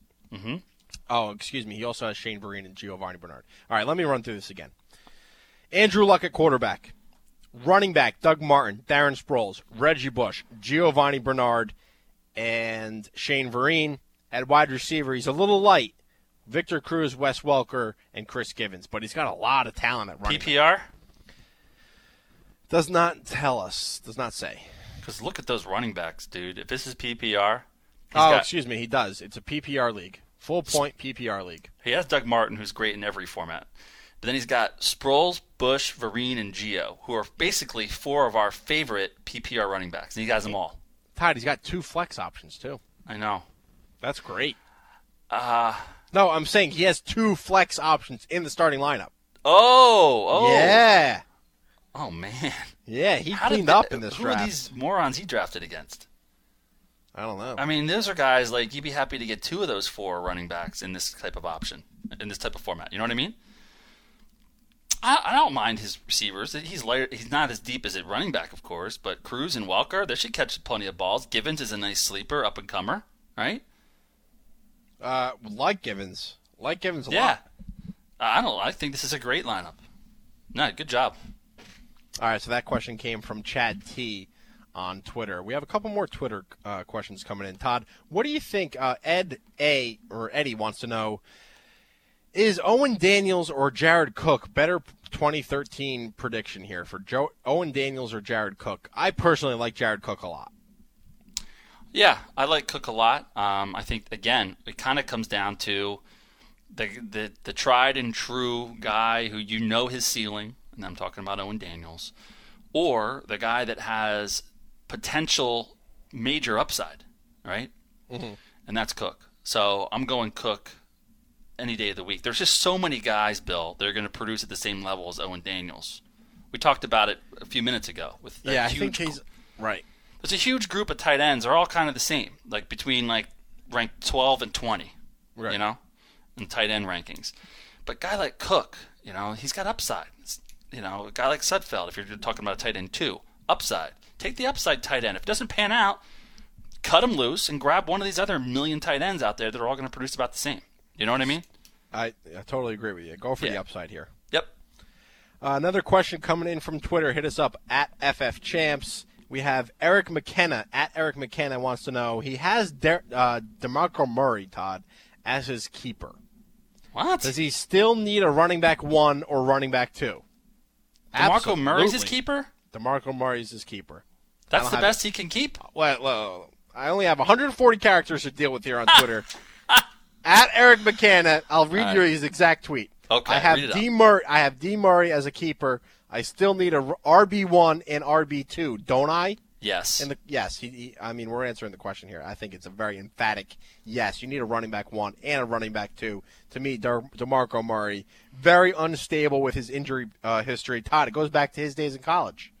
Yeah, he he's he was a maddening uh, college fantasy football player, Bill. Every week he had some sort of little nagging injury. You weren't sure if he was going to play or if he was going to, you know, play limited action. And he wound up producing at co- in college, but there were plenty of games he missed or he wasn't one hundred percent for. And that kind of has carried over into the pro game, unfortunately. So, uh, I mean, DeMarco Murray's an R B three, you know, in my book. So, yeah, you need a one and a two, bud. Yeah, go with, uh, you know, DeMarco Murray. Not a bad flex option. Not good enough to be your running back two, and definitely not good enough to be your running back one. Again, phone number, eight five five, four seven eight, seven zero three zero. We're going to hop over to Chris in Chicago. Has the second pick overall in a twelve-team P P R league. What's up, Chris? How can we help you today? Yeah, question for you guys. Thanks for having me on. Um, right now, twelve-team P P R, F point. Uh, we have quarterbacks, two wide receivers, two, or one flex, and two running backs. I kept Jamal Charles and Trent Richardson, and I have the fifth overall pick, or excuse me, the second, the fifth, and the fifteenth overall pick. But then I don't pick again till the seventh round. All right, hold um, on here, hold on here, Chris. Chris lots so, to go over. Yeah, let me let's hold on a second. Let, I'm writing notes frantically, writing notes here. So right. if I'm understanding this correctly, it's a twelve-team keeper league, second overall pick. You already have, as keepers, Jamal Charles and Trent Richardson? Correct. Okay. Chris, do me a favor. Speak up and a little bit more into the phone. I, I'm I'm old in age. I'm bald, and I have a hard of hearing. So just speak up for me just a little bit. Sorry about that. Is that better? Oh, so much better. There you go. So, Bill, he has Trent. He has Jamal. Now, the second part of my question here to make sure I've got this. You have the second overall pick, the fifth overall pick? Correct. And, the and then the fifteenth overall pick. Oh, fifteenth. My God. Our league, uh, yeah, they wanted to trade a lot of draft picks, and I traded, I think, Roddy White for a first-round pick last year, and my two keepers were second- and third-round picks, so I still had my original first-round pick. For All right, year. So let's do this, Chris. Um, who are the top five or six players available for you to snag? Because you're going to get two of the top five guys out there. Right. Yeah, not they have uh, Steven Jackson, uh, Dez Bryant, A J Green, Jimmy Graham, I think Ridley and Chris Johnson were up there. Do you have any concerns about quarterbacks? Uh, you know, how many quarterbacks are being kept, and what are your quarterback options? Five are kept. Um, I believe it's, let's see, obviously um, Drew Brees, Aaron Rodgers, uh, Peyton okay. Manning will be in the draft. They also have Russell Wilson was kept. Uh, who else? My my main question was, I'm thinking of going Dez Bryant with the second pick overall. And I wanted to see, I'm going to try to wait on a quarterback, get Luck or Stafford or Romo in the seventh round area. Um, who do you think I should take with that fifth pick overall? I'm thinking Stephen Ridley. Stephen Ridley or A J Green. Can you imagine having a team of, of Trent Richardson, Doug Martin, A J Green, and Dez Bryant? That's Hello? pretty. Uh, that's a pretty good start. Or Jamal Charles. You have Jamal Charles, not Doug Martin, right?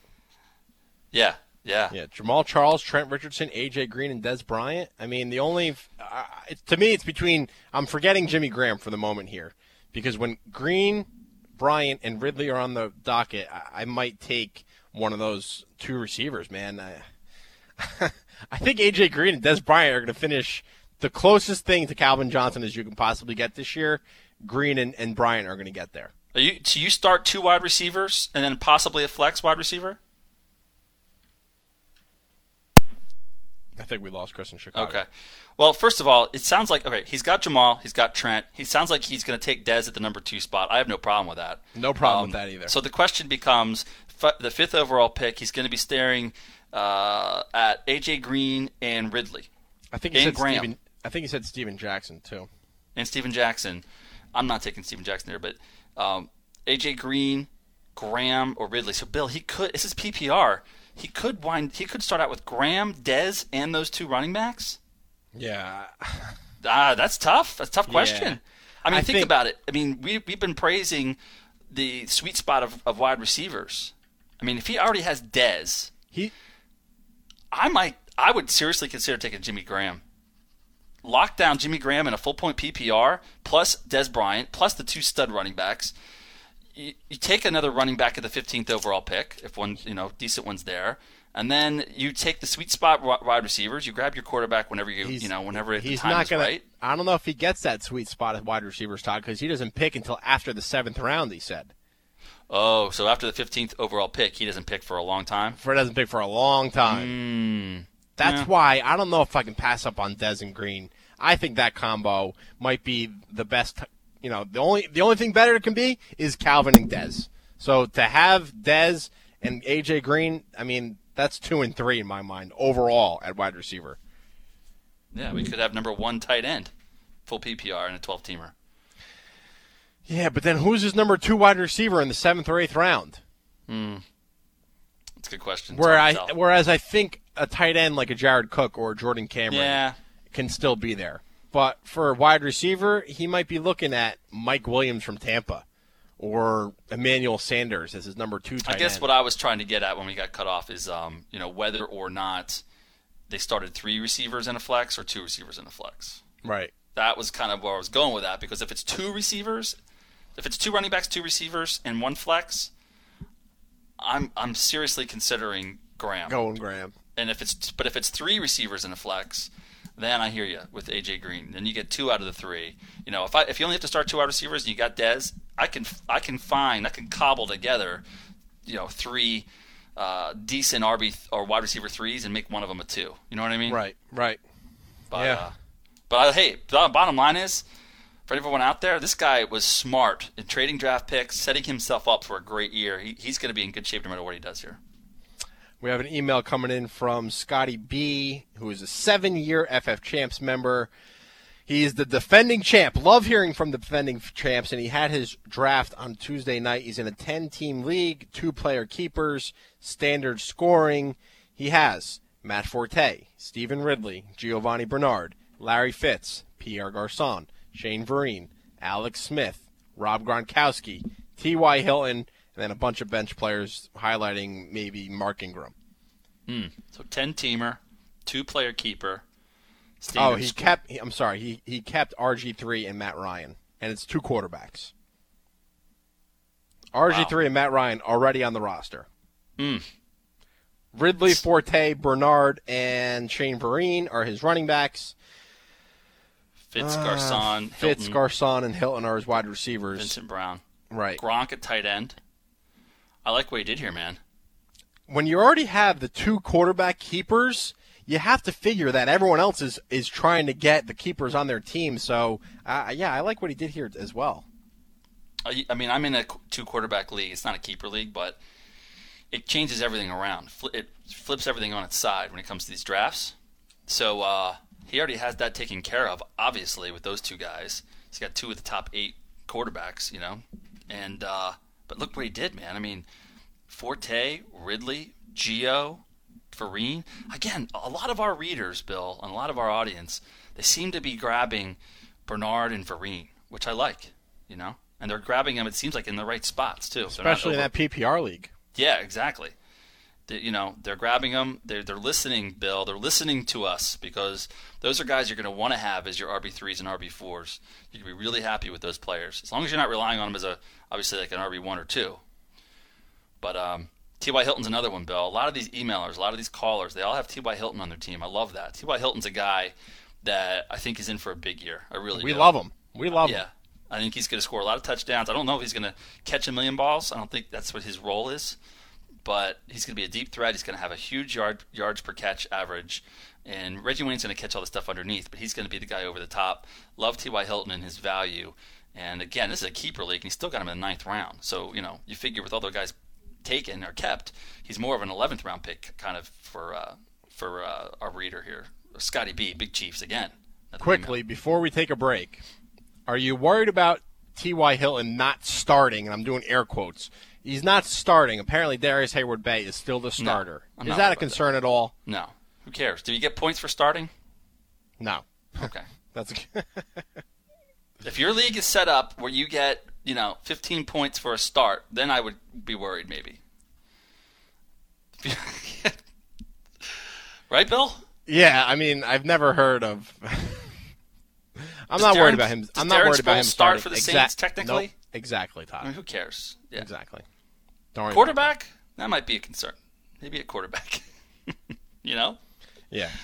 We're going to take hey, a quick break here yeah. on Football Nation. When we return, Kerry Byrne from cold hard football facts dot com is going to join us, and we're talking about the all-new Cold Hard Football Facts Insider. Everyone has to check it out. He's got a special promo deal just for our listeners. That's all coming up next. You're listening to Football Nation. Football, football, and more football at football nation dot com. Hey, this is Bill Enright from the Fantasy Football Champs. I want to take a quick minute to introduce you to our new daily fantasy football partners at DraftKings dot com. DraftKings dot com is a new way to play fantasy football. No more losing your best player and watching your season go down the drain. At DraftKings dot com, you draft a new team every week and win huge cash prizes. Here's a true story. Last year, one guy won one hundred grand in his very first football contest. one hundred thousand dollars the first time he played. Sign up now with promo code CHAMPS and get a free contest entry once you deposit. Again, that's DraftKings dot com. Promo code CHAMPS. Good luck. Win your fantasy league and your trophy too. It's F F Champs, F F Champs for you. News, advice, rankings, and expert advice too. F F Champs is for you. F F champs dot com, ensuring you win from draft to playoffs. F F champs dot com, extraordinary results for fantasy football dominance. football nation dot com is all football all the time. It's a one-stop shop for die-hard football fans to get their football fix. N F L, college football, fantasy football, news, analysis, videos, articles, and podcasts. You'll find it all on football nation dot com. It's a great place to interact with thousands of hardcore, passionate N F L, college, and fantasy football fans. Want to get in the game? The Football Nation community gives hardcore fans the power to share their opinions, views, passions, photos, gripes, stats, or analysis. F N has the biggest network of user contributors dedicated solely to covering football. Join our team today and instantly launch your own team, player, or fantasy football column or blog. Build your own personal brand and following with your Football Nation portfolio of content. If you love football, you belong on football nation dot com. Simply sign up for free at football nation dot com and become a citizen of Football Nation today. cold hard football facts dot com Insider will change the way you look at the game of pro football with our groundbreaking quality stats. These are stats that have direct correlation to winning football games. The proof is in our performance at Cold Hard Football Facts Insider. We analyze every team and pick every game every week, straight up and against the spread. Cold Hard Football Facts Insiders have gone five hundred or better against the spread in an incredible seventy-two percent of weeks since the start of the two thousand nine season. Visit cold hard football facts dot com, click C H F F Insider, and uncover the statistical secrets that separate winners from losers in N F L games. The proof is in our performance. Become a Cold Hard Football Facts Insider today at cold hard football facts dot com. This is Football Nation. Todd DeVries and Bill Enright bring you the latest trends from the N F L. Headlines, stats, fantasy previews, and more right here on Football Nation.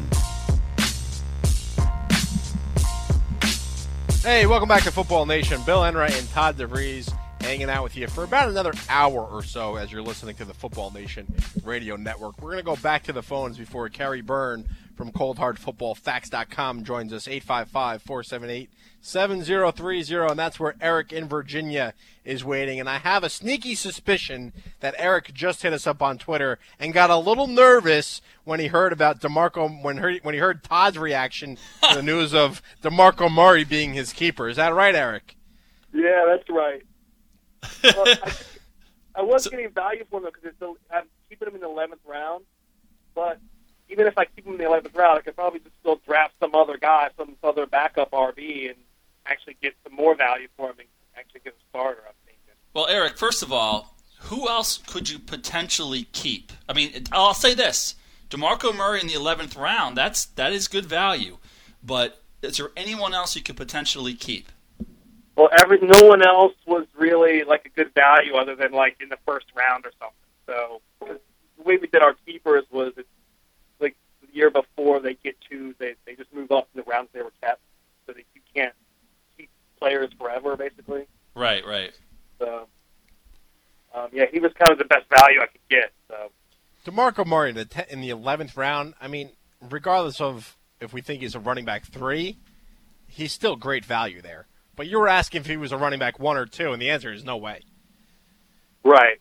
I just didn't know if it'd be better just to get actually a starter for him at any other position than just having him sit on my bench. Or because you know, last year he actually he's the reason I lost the championship because I rolled half the year without a, a solid R B two. So I don't know what you'll get from him. You know, it's not like he just ran for uh, two hundred yards and two touchdowns last week. You know, the season hasn't started yet. His stock and his uh, trade stock is pretty non-existent right now. It's not up or it's not down. I don't I don't know if you'd get good value from him. eleventh round, that's pretty solid. Yeah, I mean, Eric, are you talking about trying to trade him before your draft to try to accumulate more draft picks? Yeah, my draft is Tuesday. I mean, do you think that he has any value out there? Is anybody is there like a Cowboy Homer fan out there in your league or something? Well, I'm probably the Cowboy Homer fan. Oh, that oh, guy no. He's in his trouble. The truth comes yeah. out, Bill. Um, Eric, Eric, Eric. Draft him with your heart. No, and uh, listen, in all seriousness, I mean, DeMarco Murray, at one point, he was a quality pick, but he just can't stay healthy. If he can stay healthy, uh, he can be really, really good. The Cowboys can be really good this year. Um, it's just the health. That's a major concern with him. He's in that category with Darren McFadden, Ryan Matthews, and Noshan Moreno. Yeah, but Bill, in the eleventh round, that, I mean, that changes the whole well, perspective that's why I, of his call. Yeah, that's why I don't mind. Yeah, the yeah I wouldn't draft any of those other guys. No. Okay. good. Good. Good. I mean, here's what I'm doing, Eric. Here's my advice. So, I, you know, you, the the eleventh round uh, nugget of information changes. It's a game changer. So, if you wind up having to keep him as an eleventh rounder, that's the best value pick, and there's really nobody else at all worthy of of keeping, then I'm I'm okay with it. If you're trying to trade him, I seriously doubt anybody out there is going to give you anything better than the value you're getting for him as a keeper in the eleventh round. Would you agree, Bill? Yeah, I agree with that. Okay. Eric, we got to give you props. Not, you're taking advantage of all the ways that you can contact us. Twitter, you hit us up at F F Champs. You're calling us on the line today. Next week we'll get an email from you. That's what we like to hear. Very interactive caller, very interactive uh, audience member. Thanks for calling in, Eric, and best of luck to your draft um, on Tuesday. Oh, no problem. I appreciate the help over the years. So. Absolutely, man. You got it. Best of luck to you. So, Todd, a little bit more clear now. He's got him Derek, uh, DeMarco Murray in the seventh round. That's not as bad. eleventh round. eleventh round, yeah. That's what I said. I said seventh round. Yeah, uh, it's it, that changes it all. That changes everything. It's I still, you know, I still would have liked to have, you know, seen who else he had in, like, the third, fourth, fifth round. You know what I mean? Right, right. Because usually there's, like, a guy that, even if it's just a one-round difference, there's there might be a guy that might be worth keeping. But it didn't sound like that was the case. It sounded like he figured he could probably redraft all those guys anyway if he really right. wanted them. So if that's the case, then you look down at the bottom end of your roster and see if anybody stands out. And, hey, DeMarco Murray stands out. He probably drafted him, what, three years ago at that value, right? Yeah, two, probably two, as a rookie. Ago? Probably as a rookie. Yeah, a couple years ago. So um, not terrible. And, you know, hey, hey, the bottom line is he has an extra running back that he doesn't have to worry about earlier. So he's going to have a strong R B three um, with an eleventh round pick. And you, you got to, you know, there's something to that. It's not really sexy. It's not terribly exciting. It's not like getting uh, Alfred Morris in the eleventh round like some of our other callers have uh, brought up today, right? True, true, yep.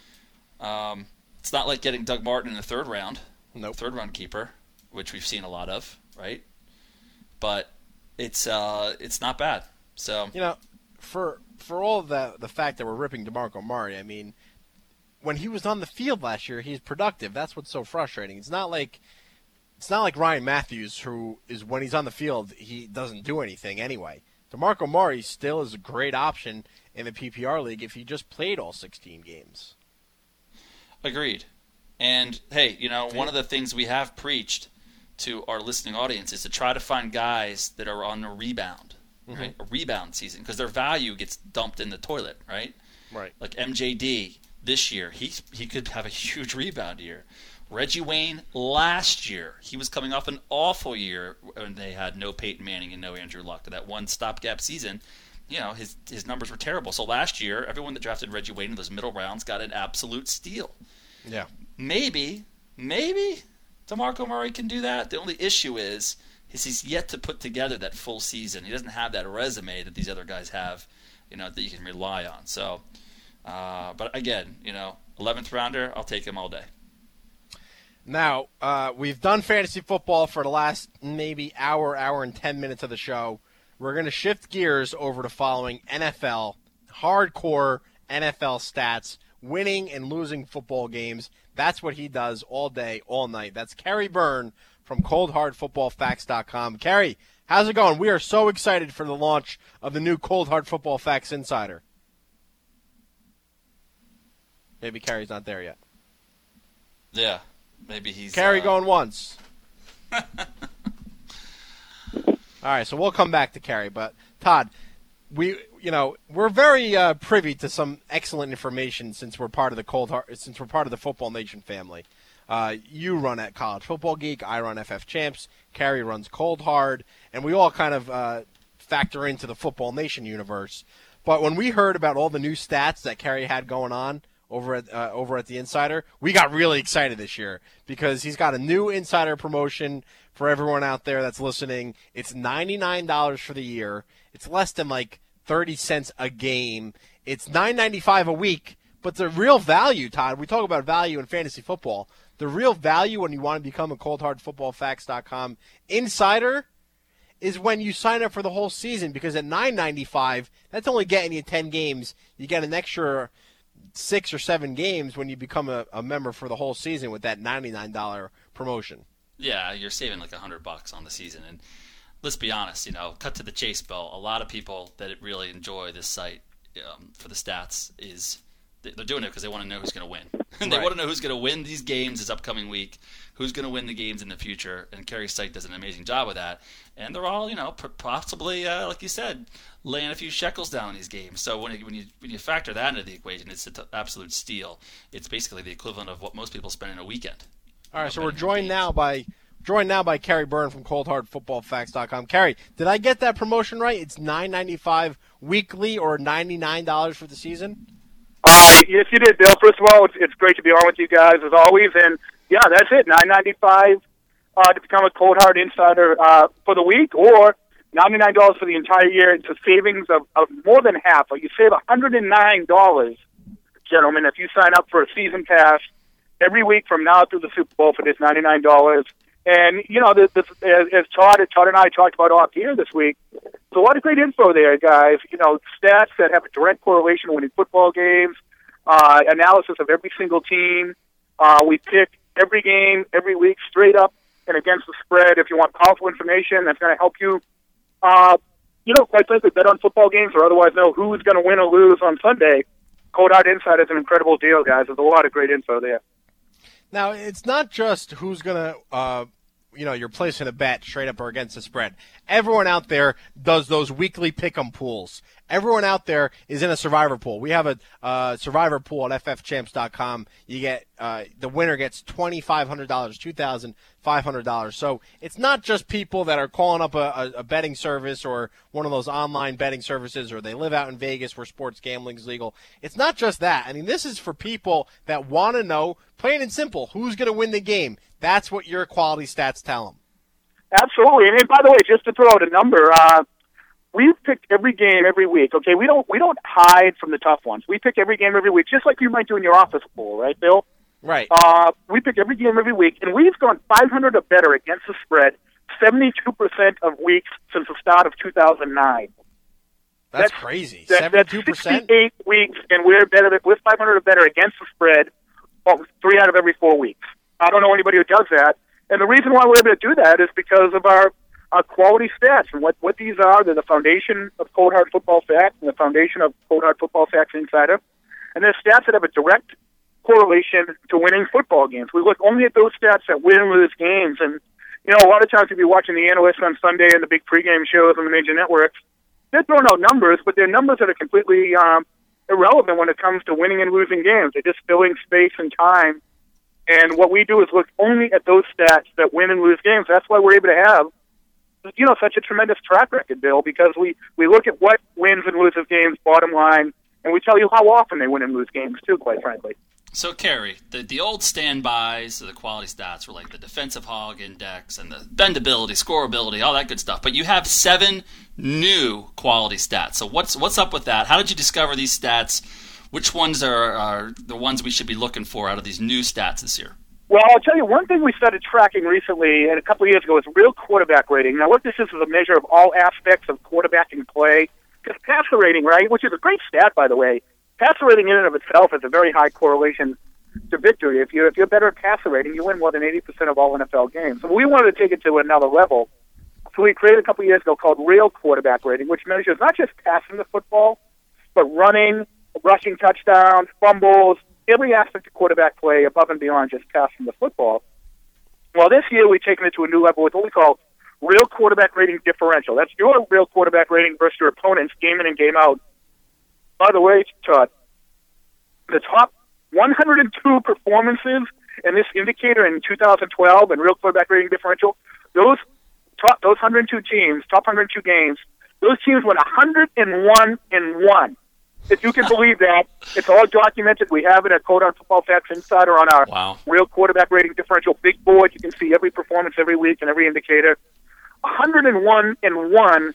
Among the top one hundred two performances. That's almost the perfect stat. In fact, we're calling it the perfect stat. The only stat that's better is final score, which obviously has one hundred percent correlation right. of victory. I don't think there's another stat, quite frankly, in any other sport that that identifies the winner in almost every game, every week, week in and week out. That's the type of powerful information you'll get at Cold Hard Football Facts Insider. I got to ask, Kerry, who was the one? Was it like the Jets? Did the Jets screw up something again? A perfect. You know what? It, you know what it was? I, it was. It was. It was Carolina versus New. I think Carolina versus New Orleans late in the year, where Drew Drew Brees outplayed uh, Cam. Cam Newton. But I think what happened that day is is uh, the Panthers had like three one yard touchdown runs and happened to squeak out a win when, in fact, uh, you know, Cam Newton wasn't the best quarterback on the field that day. But that's one exception among the top one hundred two performances. And it's stunning. And what it tells us, though, really, is that you can talk all you want about the running game and about this and about that, but if you you just really need to have a better quarterback. I mean, we know instinctively that the teams with better quarterback are more likely to win, but we, we, we, we confirm it and we prove it and we tell you what they need to be good at. Not only that, We have we have something we call it Insider Guys predictive rate of victory. I'm not going to give this away, okay? But I'm going to tell you, there is one stat in football that by itself predicts the winner in two out of every three N F L games. If you don't look at anything else, if you just look at this one stat, it predicts the winner in two out of every three N F L games. And if you adjust for home and away, it predicts the winner in, in, in three out of four games by home teams. One stat, you can find that all at Cold Hard Insider. I mean, that's a pretty powerful stuff, and I don't think anyone else is looking at football that way, Todd. I love how you have it all organized, too. There's all these, big, you call them the big boards, right? There's big boards for all these different stats, and it's you can sort by it. It's it's pretty crazy. I'm looking at that predictive rate of victory right now, Bill. Pretty pretty good stuff. But, but really, back to the real quarterback rating for a second there, Kerry. It's interesting to me that you you know you include the running the running ability of some of these quarterbacks and some of these teams, I should say. R G three. Kaepernick, Russell Wilson, you know, the the full complement, the full arsenal that they bring to the table factors in. And these are these are teams that are rating very high, last season, rated very high in that crucial stat. Well, you know, when we created real quarterback rating before the two thousand eleven season, my intent, you know, at the time, the, the still the premier probably running quarterback, if you will, was Michael Vick, and obviously we all know the troubles he had in his problems, but still, there was no real way to measure his total performance because uh, we, you know, passer rating and other measures of rating quarterbacks all only looked at passing. So we wanted a way, we wanted a way to measure the impact of that running ability too, and also your ability to avoid sacks, avoid fumbles, things like that. So we created this indicator, real quarterback rating, before the two thousand eleven season. Little did we know at the time that Cam Newton would burst on the scene the way he did, that R G three would burst on the scene the way he did, that, that Russell Wilson would burst on the scene the way they did. So the timing of this indicator, I mean, it's fortuitous. It's not, you know, we weren't, it wasn't anything, you know, we, right. we created it because we wanted to create it, but it just so happened to coincide with the dramatic evolution in the game where pro quarterbacks, the, you know, the premier quarterbacks, uh, the premier young quarterbacks right now are dual threats. And so this stat measures that more effectively than any other indicator uh, in sports. I mean, in football, you know, you look at E S P N has their total quarterback rating, which we taught, we we, we called uh, total Q B S because there's, there's, a lot of that is tied to film study and, and, you know, they peg it intentionally to wins and losses. So if you win the game, you get more credit than if you lose, which, which you should, but that's not really a stat. That's like Olympic judging. They're, they're right. fudging the numbers depending on the outcome of the game. Right. Also, real stats that exist in and of themselves. Uh, and still, there's nothing more powerful than just looking at this real quarterback rating and what it tells you about wins and lo- losses and the importance of that position. And by the way, speaking of great young talent, the number one rated quarterback in football last year in real quarterback rating, uh, R G three. Yeah, you Can know you believe me? That a rookie considered as the top rated quarterback in all aspects of quarterback play uh, in his rookie year? Unbelievable. Nobody's ever done that before. That's what Robert Griffin the third should come out with a rap song and just goes, R G three, yeah, you know me. What song was that, R G three? I can't remember. With, I know you, down o, you down with O P P? Down with O P P, that's right, yep. Yeah, R G three should come something out like that.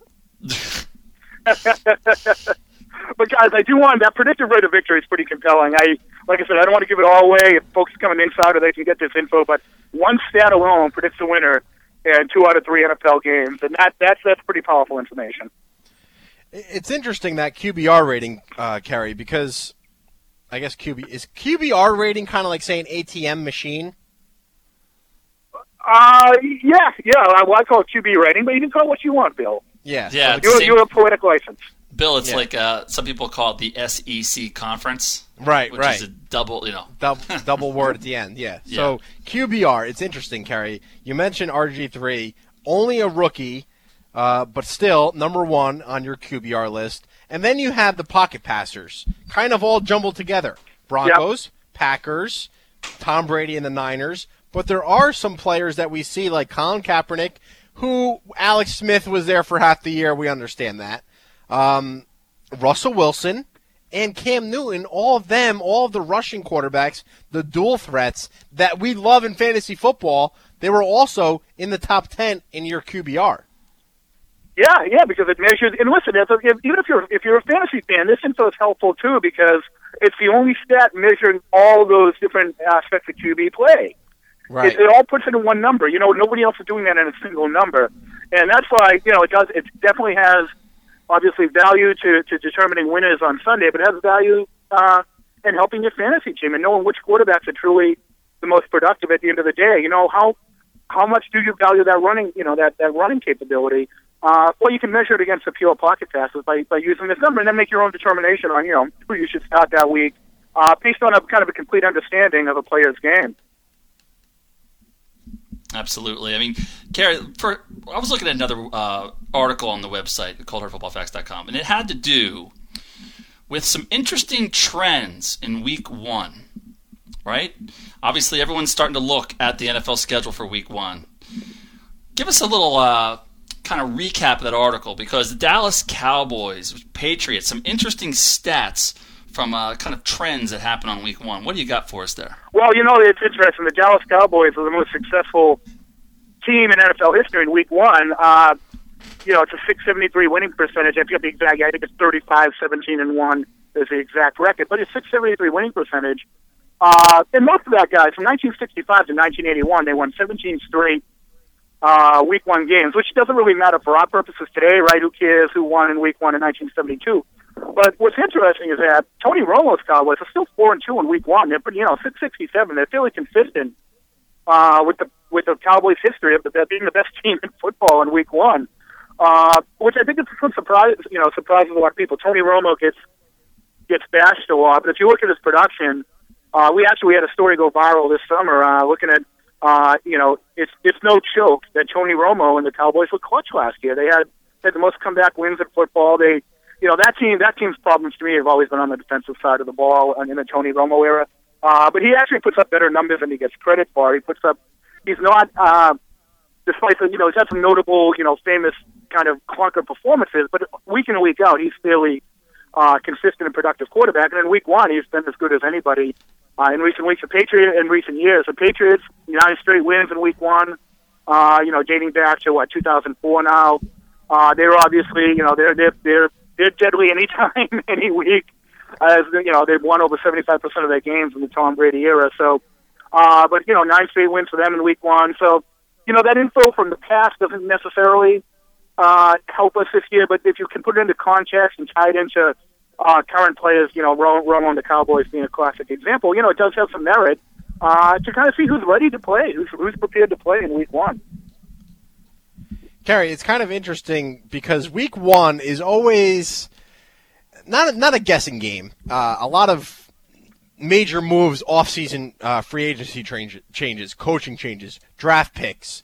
Do you think there is something about playing in week one that really brings out either the best or the worst, or some teams have to, you know, get things going? Like the Broncos last year, didn't they start the year like two and three or something like that? Yeah, they were they were not good. And remember, they got beat up by the Patriots. I think the final score was, I think that was like week six maybe. That final score, week five, was uh, was Columbus Day weekend. I remember that. It was uh, I think thirty-one twenty-one was the final score, but the Patriots were up thirty-one to seven in the fourth quarter. I mean, the Patriots right. manhandled what proved to be the best team in the A F C over the long run.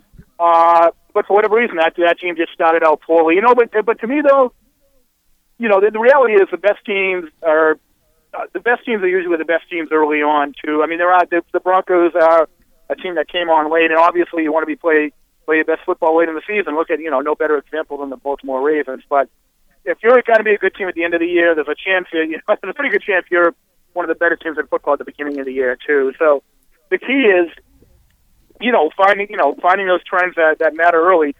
But, you know, at the end of the day, it does take a certain critical mass of, of data, and I'll call it starts to prove this too, to really get your bearings on on what a team they, that is that year. And I, I can tell you this, if you, if you look at our uh, at our picks at Cold Hard Football Facts Insider, late in the year, when you look at the last several weeks of the season and the playoffs, we're almost seven hundred against the spread, guys, from week fifteen through the Super Bowl over the last wow. two or three years.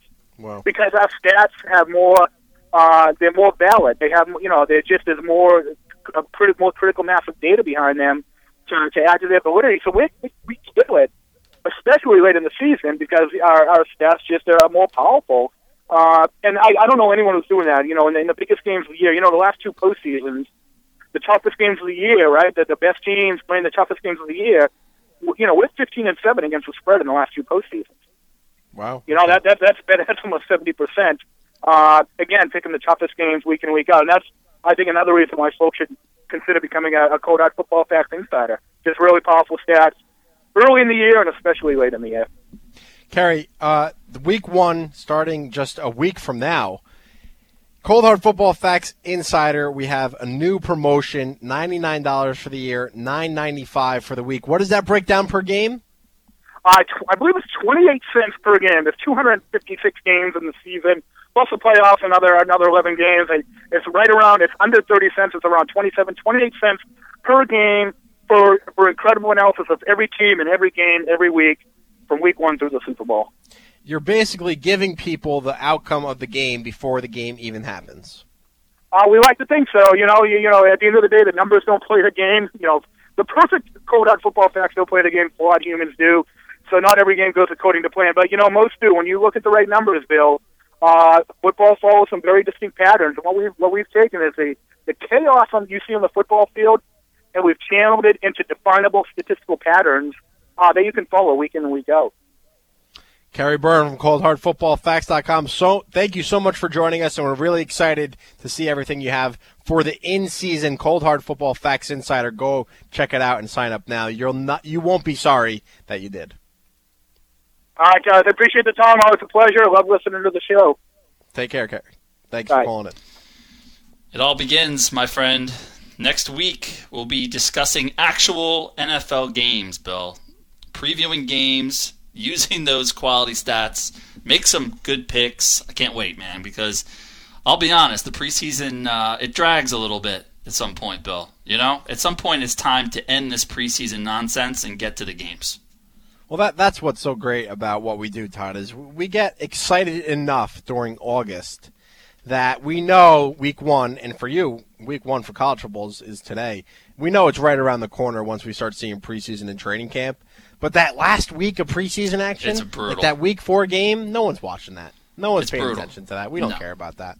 No, no. We we need we need the actual games, and one week from today, it all begins, and we'll be on the air to break it all down. That's going to be a killer show, and that's when Kerry's really going to come in huge with his stats, man, because that's when we can really d- dive deep into each and every game.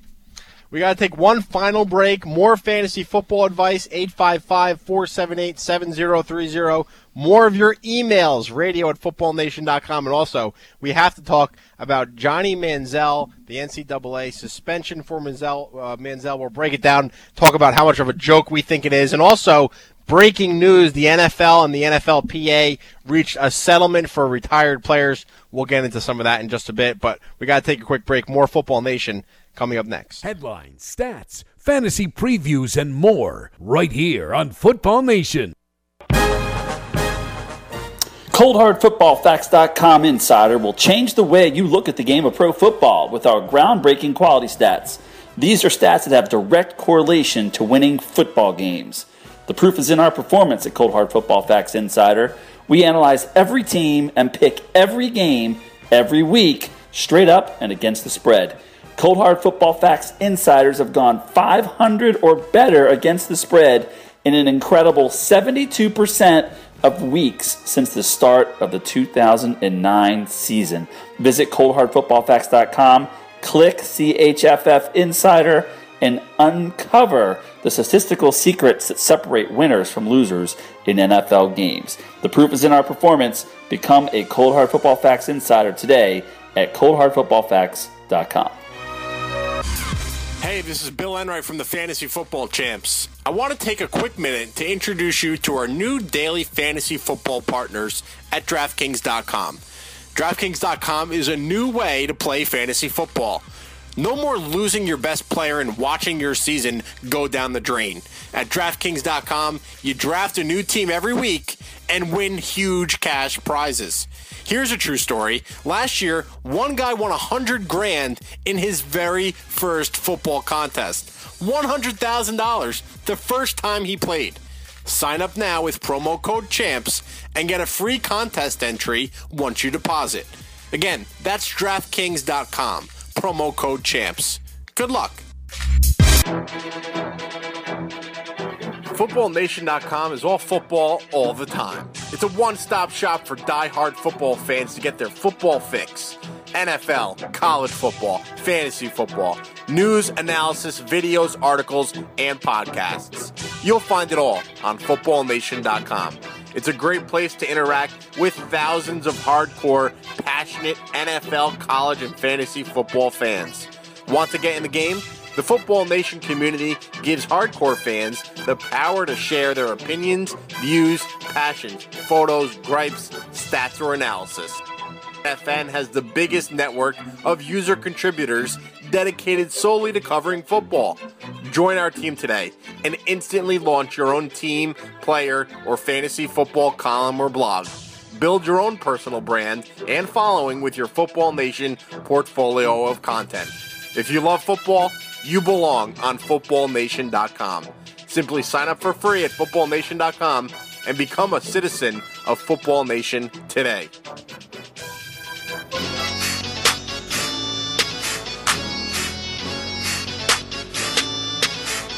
Headlines, stats, fantasy previews, and more right here on Football Nation.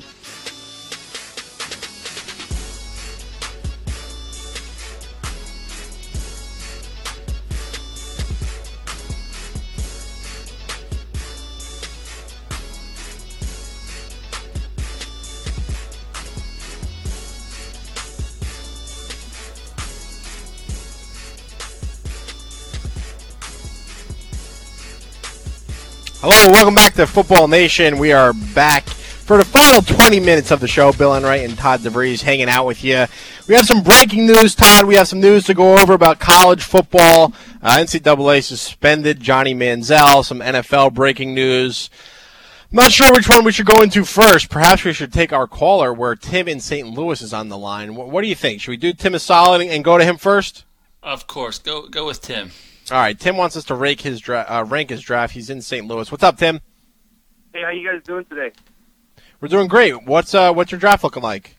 Um, well, I had a draft this past Sunday, and uh, I just wanted to get a draft grade real quick and see what my team looks like. Um, I got it's a P P R league. You can the standard start three receivers, uh, two running backs, and one flex. Um, I got uh, Jamal Charles, Alfred Morris, Marius Thomas, M J D, Keem Nix, Shane Vereen, Diesel Short, Matt Stafford, and then I got Josh Gordon, Golden State for backup wide receivers. And then my tight end was Brandon Pettigrew. All right, so is this a ten-teamer or a twelve-team league? This is a twelve-team league. Tell you what, Bill, on the surface, I'm liking what he did here. I'm assuming, Tim, that you uh, rattled off those players in the order in which you drafted them, correct? Yes, sir. So, Bill, he starts off with Jamal Charles and Alfred Morris, okay? P P R league. So Morris is a little bit devalued, but still, second round, can't go wrong really with that. Third round, he goes to Demarius Thomas, and he still gets M J D in the fourth round, twelve-team P P R. Yeah, that I mean, that's incredible value.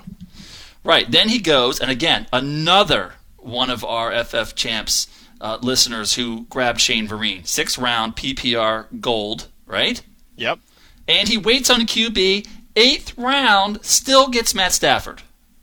Yeah, I mean, commandment number six, Todd, or commandment number five, wait on thy quarterback. And this is evidence right here. You get Matt Stafford late in your draft, and it's great value. Great value pick by Tim. You know, Here's a here's a guy we haven't talked about much, Bill, but maybe this is the time to do it for Tim.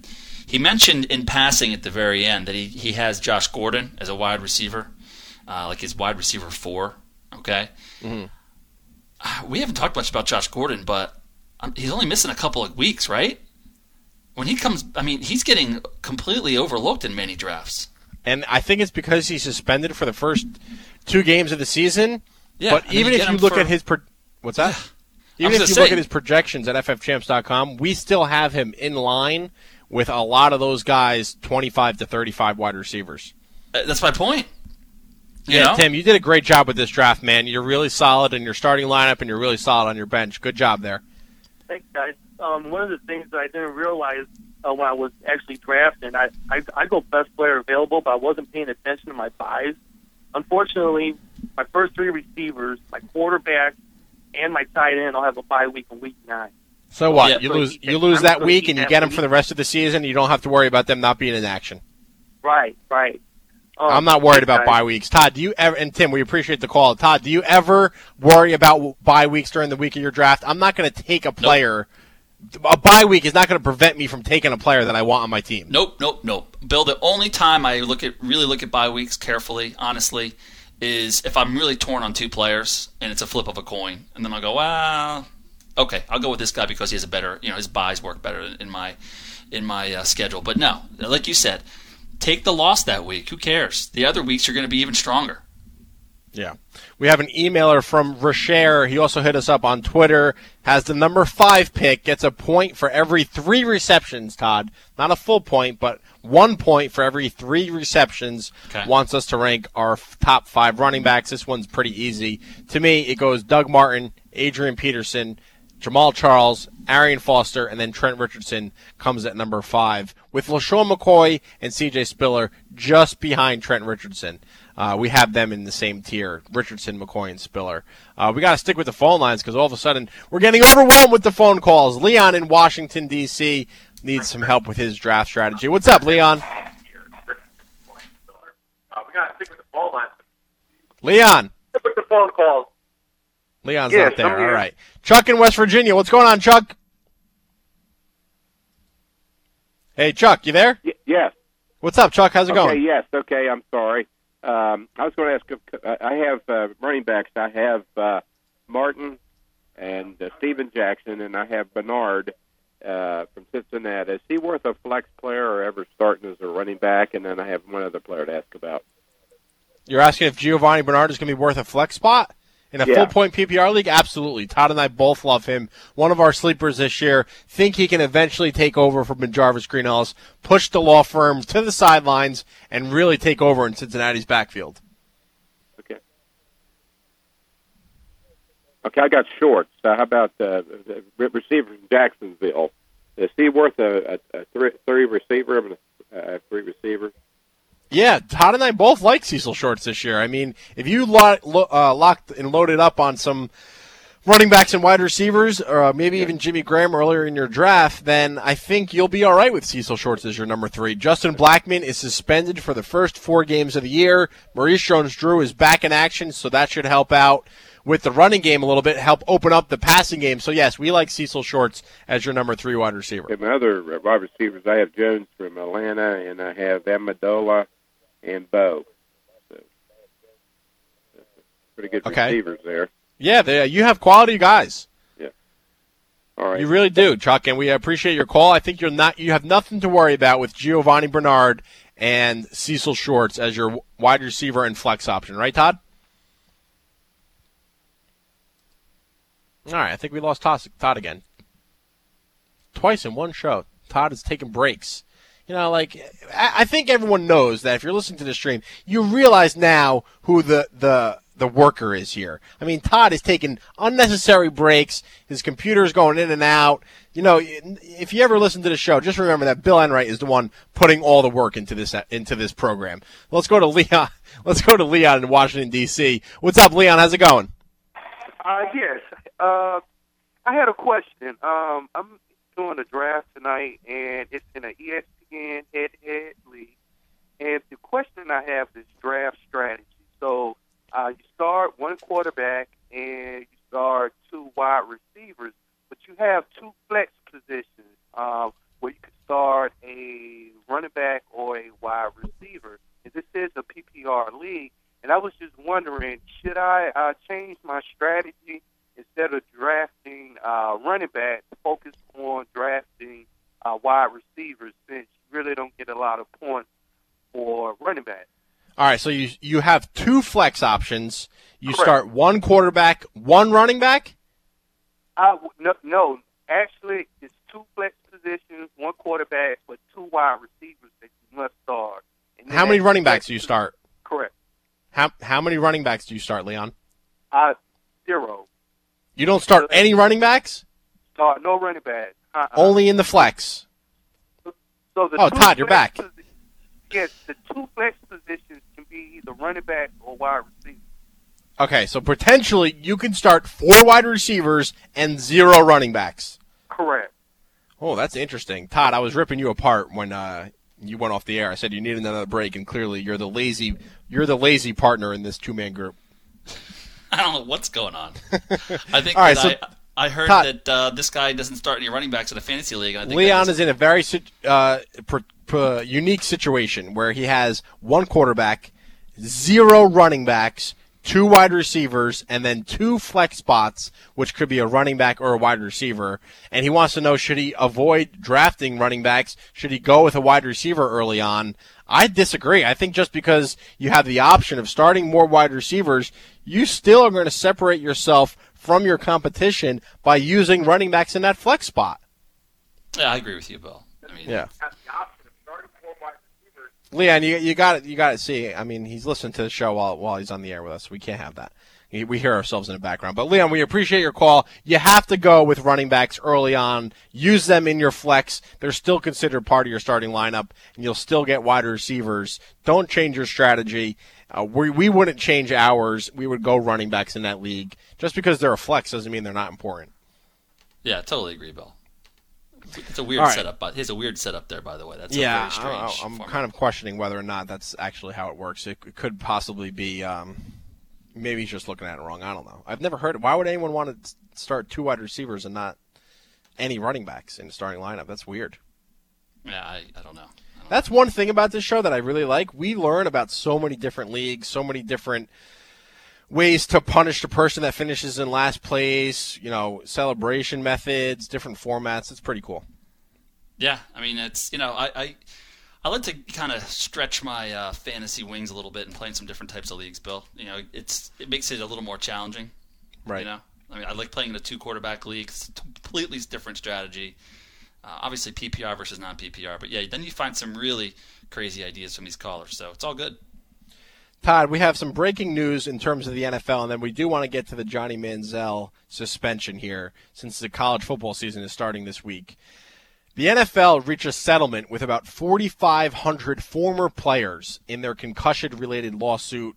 The N F L owners will have to pay seventy-six, or excuse me, seven hundred sixty-five million dollars to the forty-five hundred players. I believe one hundred million dollars of that is going to be used for more research, more testing, and then six hundred seventy-five million dollars of that seven hundred sixty-five million dollars is going to go to the former players. Did I yeah. run through those numbers correctly? Uh, I think you might have missed one of them up. I think it says that I'm, um, dys- I'm dyslexic, so uh, that N F L, possibly, that's possible. It says here the N F L will f- also fund research and education at a cost of ten million dollars. Okay.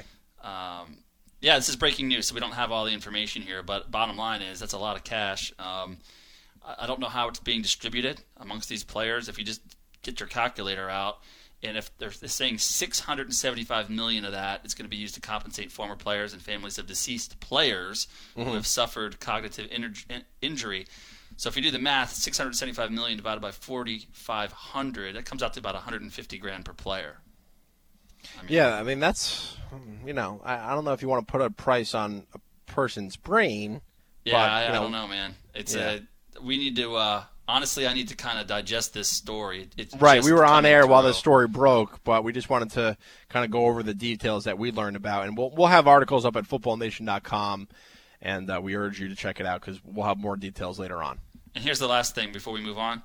Uh, just got a little tweet here that the N F L needs to pay half of that settlement over the next three years, and then okay. the rest of it over the next seventeen years. Oh, gosh. So, you know, who knows how that all works out. I, I I don't know.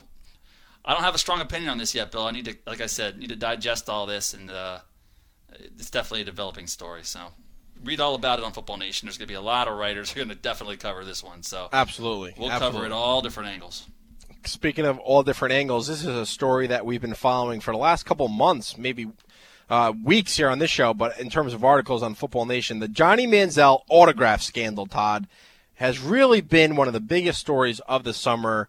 If we haven't been talking about Johnny Manziel when it comes to college football, I don't know who we would be who would we be talking about, but Manziel suspended by the N C double A for one half, two quarters, thirty minutes of the Texas A and M Week One matchup against Rice. One half, Todd, not one half of the season, one half of the game. Yeah, it's like a timeout. It's like a little little five-year-old kid. You put him in the corner and hey, take a timeout. You know, literally. So you think the N F L? You think Texas A and M would probably sit Johnny Manziel in the second half of this game anyway because they'd be up by so many points. So really, he's not getting suspended at all. He's still going to have the same amount of play than if he wasn't suspended to begin with. Well, who knows? I mean, what what's the score at halftime of this game, even with the backup quarterback? If it's close, then you're right. He'll probably play the most of the second half. But what if they're up twenty-eight to three at halftime? I mean, how how much is he really going to play in that second half? Right. A series or two? I mean, you know what I mean? What's the point? I think it comes down to they got Alabama in two weeks, man. You know? That's what I was going to say. They have Alabama in a few weeks. That's the big matchup for them on their schedule. Obviously, they want to win them all, but that's going to be the one that really gives them the best chance to compete for the national title. How about this for a scenario, okay? This sounds a little crazy, but to hear, hear me through, okay? Rice actually is kind of a dangerous team offensively, and they return a lot of starters. I know okay. that they shouldn't compete with A and M, but let's say that the you know they the backup quarterback struggles in that first half, and it's seventeen fourteen at halftime, right? Imagine the scene in College Station after halftime. They come out of the tunnel, and number two puts his helmet on and runs out to that huddle for the first time oh, to save the day. You know? Could you imagine? Isn't that the way this is going to play out? Maybe it is going to play out like that. And then he comes in, first play, you know, play action, rolls out, nobody open, rushes for seventeen yards, out of bounds. The place goes bonkers. Flips the ball to the uh, referee, gives a little wink to the camera, Bill. Yeah. Maybe maybe does a little, uh, you know, some sort of crazy hand gesture that nobody knows what it means yet, but he has some sort of, you know, some sort of... You know what I mean? Yeah, yeah, yeah. Can you just vi- envision that happening? Isn't that the way this is supposed to go down? And then before I, you know it, it goes from seventeen fourteen to forty-two to fourteen, you know? Everything about his season last year was storybook. Everything about his offseason this year was a fictitious Hollywood movie. So for that to happen, the comeback, him entering the game off of the suspension, I can certainly see it happening. But I can't see Texas A and M almost, you know, tied at halftime with Rice. Why not? I don't know. Rice? Rice-a-roni? I'm just saying, this is, uh, first of all, it's an in-state thing. Okay. You got to imagine there's a ton of guys on Rice who wanted to play at A and M that got spurned. Didn't get a chance to. Yep. It's the first game of the year. And by the way, you know, Manziel has been getting almost all the snaps with the ones this entire August. You know what I mean? And so it's not like the backups. We're not even sure the backup starter's going to be yet. Matt Jokel is actually the brother of the first-round draft pick for the Jaguars, is one of the guys. And okay. then they have a freshman kid named Kenny Hill who's more of a dual threat, but he's very raw. He's you know he's straight out of high school. He could struggle. You never know. And Rice is a veteran team. I'm just saying. I'm not saying they're going to pull off the upset. I'm just saying it might set the scene. It, it would be anticlimactic if Johnny Manziel comes in at thirty-five to three at halftime, you know? The right. way that you just mentioned it, his his life is a storybook. He's like a superhero. And wouldn't it be fitting if the team's, you know, without Johnny, the team's just struggling, but then he comes back in and poof, it's all good again. Todd, do you think a one-half suspension, a half-a-game suspension, like... It's a joke, of course. What the hell is that? A half a game? What is that? It's it's you cannot make sense out of the N C double A. I mean, what they're I have no idea. There's no there's no re- way to explain this, Bill. It's so stupid. You know, you poor know, the, Des Bryant had lunch or dinner with Deion Sanders, got suspended for his entire senior season. Yep. I know. Johnny Manziel, A J Green missed four games for selling a, selling a shirt. Right. I mean, the, whether or not Manziel did it. We know that some other players have been suspended or punished for much less than what Manziel is being accused of. It, the N C double A is all over the place, Bo, and we could have a whole show on this. But here's the bottom line. You want to go con- conspiracy theory here? And maybe this isn't that far-fetched, actually. Remember when all the Ohio State stuff came down? Before the, the, the bowl game? Tattoo five stuff, yeah. Yeah, yeah. They came down end of the regular season before the, the, the before they were playing in the Sugar Bowl. People need to, you know, sponsors, right?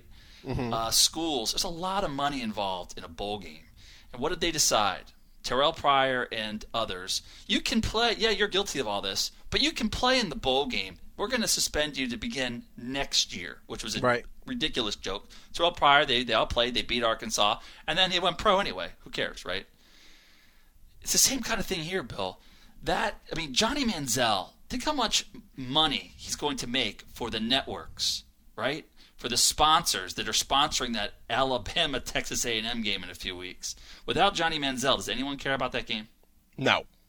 It's maybe huge. Alabama fans for redemption. I mean, that's September fourteenth, Bill. It's two weeks away. It's right, right. around the corner.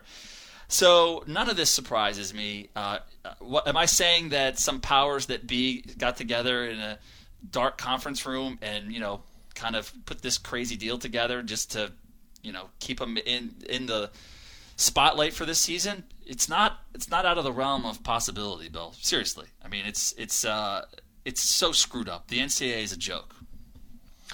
Uh, you know, I almost just want the Manziel madness, the Manziel mania to be over.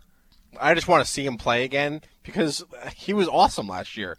You know, like, it's almost taking away from how good he was on the field, all this off-the-field nonsense.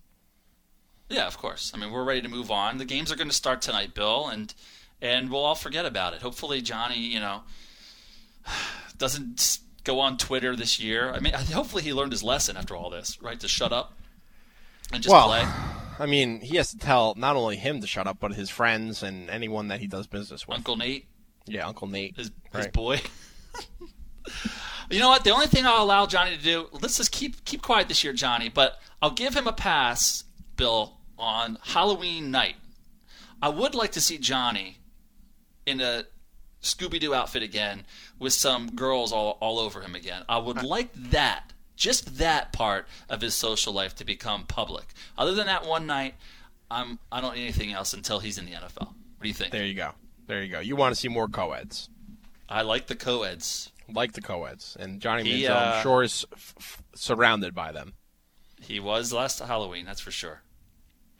All right, so we had a two-hour jam-packed show of Football Nation today. We got some fantasy football strategy and advice in. We appreciate everyone that hit us up on Twitter, on emails, all the people that called into, the, into today's show. Kerry Byrne from Cold Hard Football Facts joined us. We had a great discussion about the new quality stats. Become an insider at cold hard football facts dot com, and we even discussed some of the Johnny Manziel nonsense with his one uh, half of a game suspension. Todd, I want to remind everyone you should check out f f champs dot com if you're serious about winning your league. It's not just for draft kit. It's not just for preseason. We're with you every week, every day of the regular season from week one all the way through your league's fantasy football championship. It's only fifty. It's only twenty-nine ninety-five, fifty percent off discount right now. Must have if you're serious about winning your fantasy football league.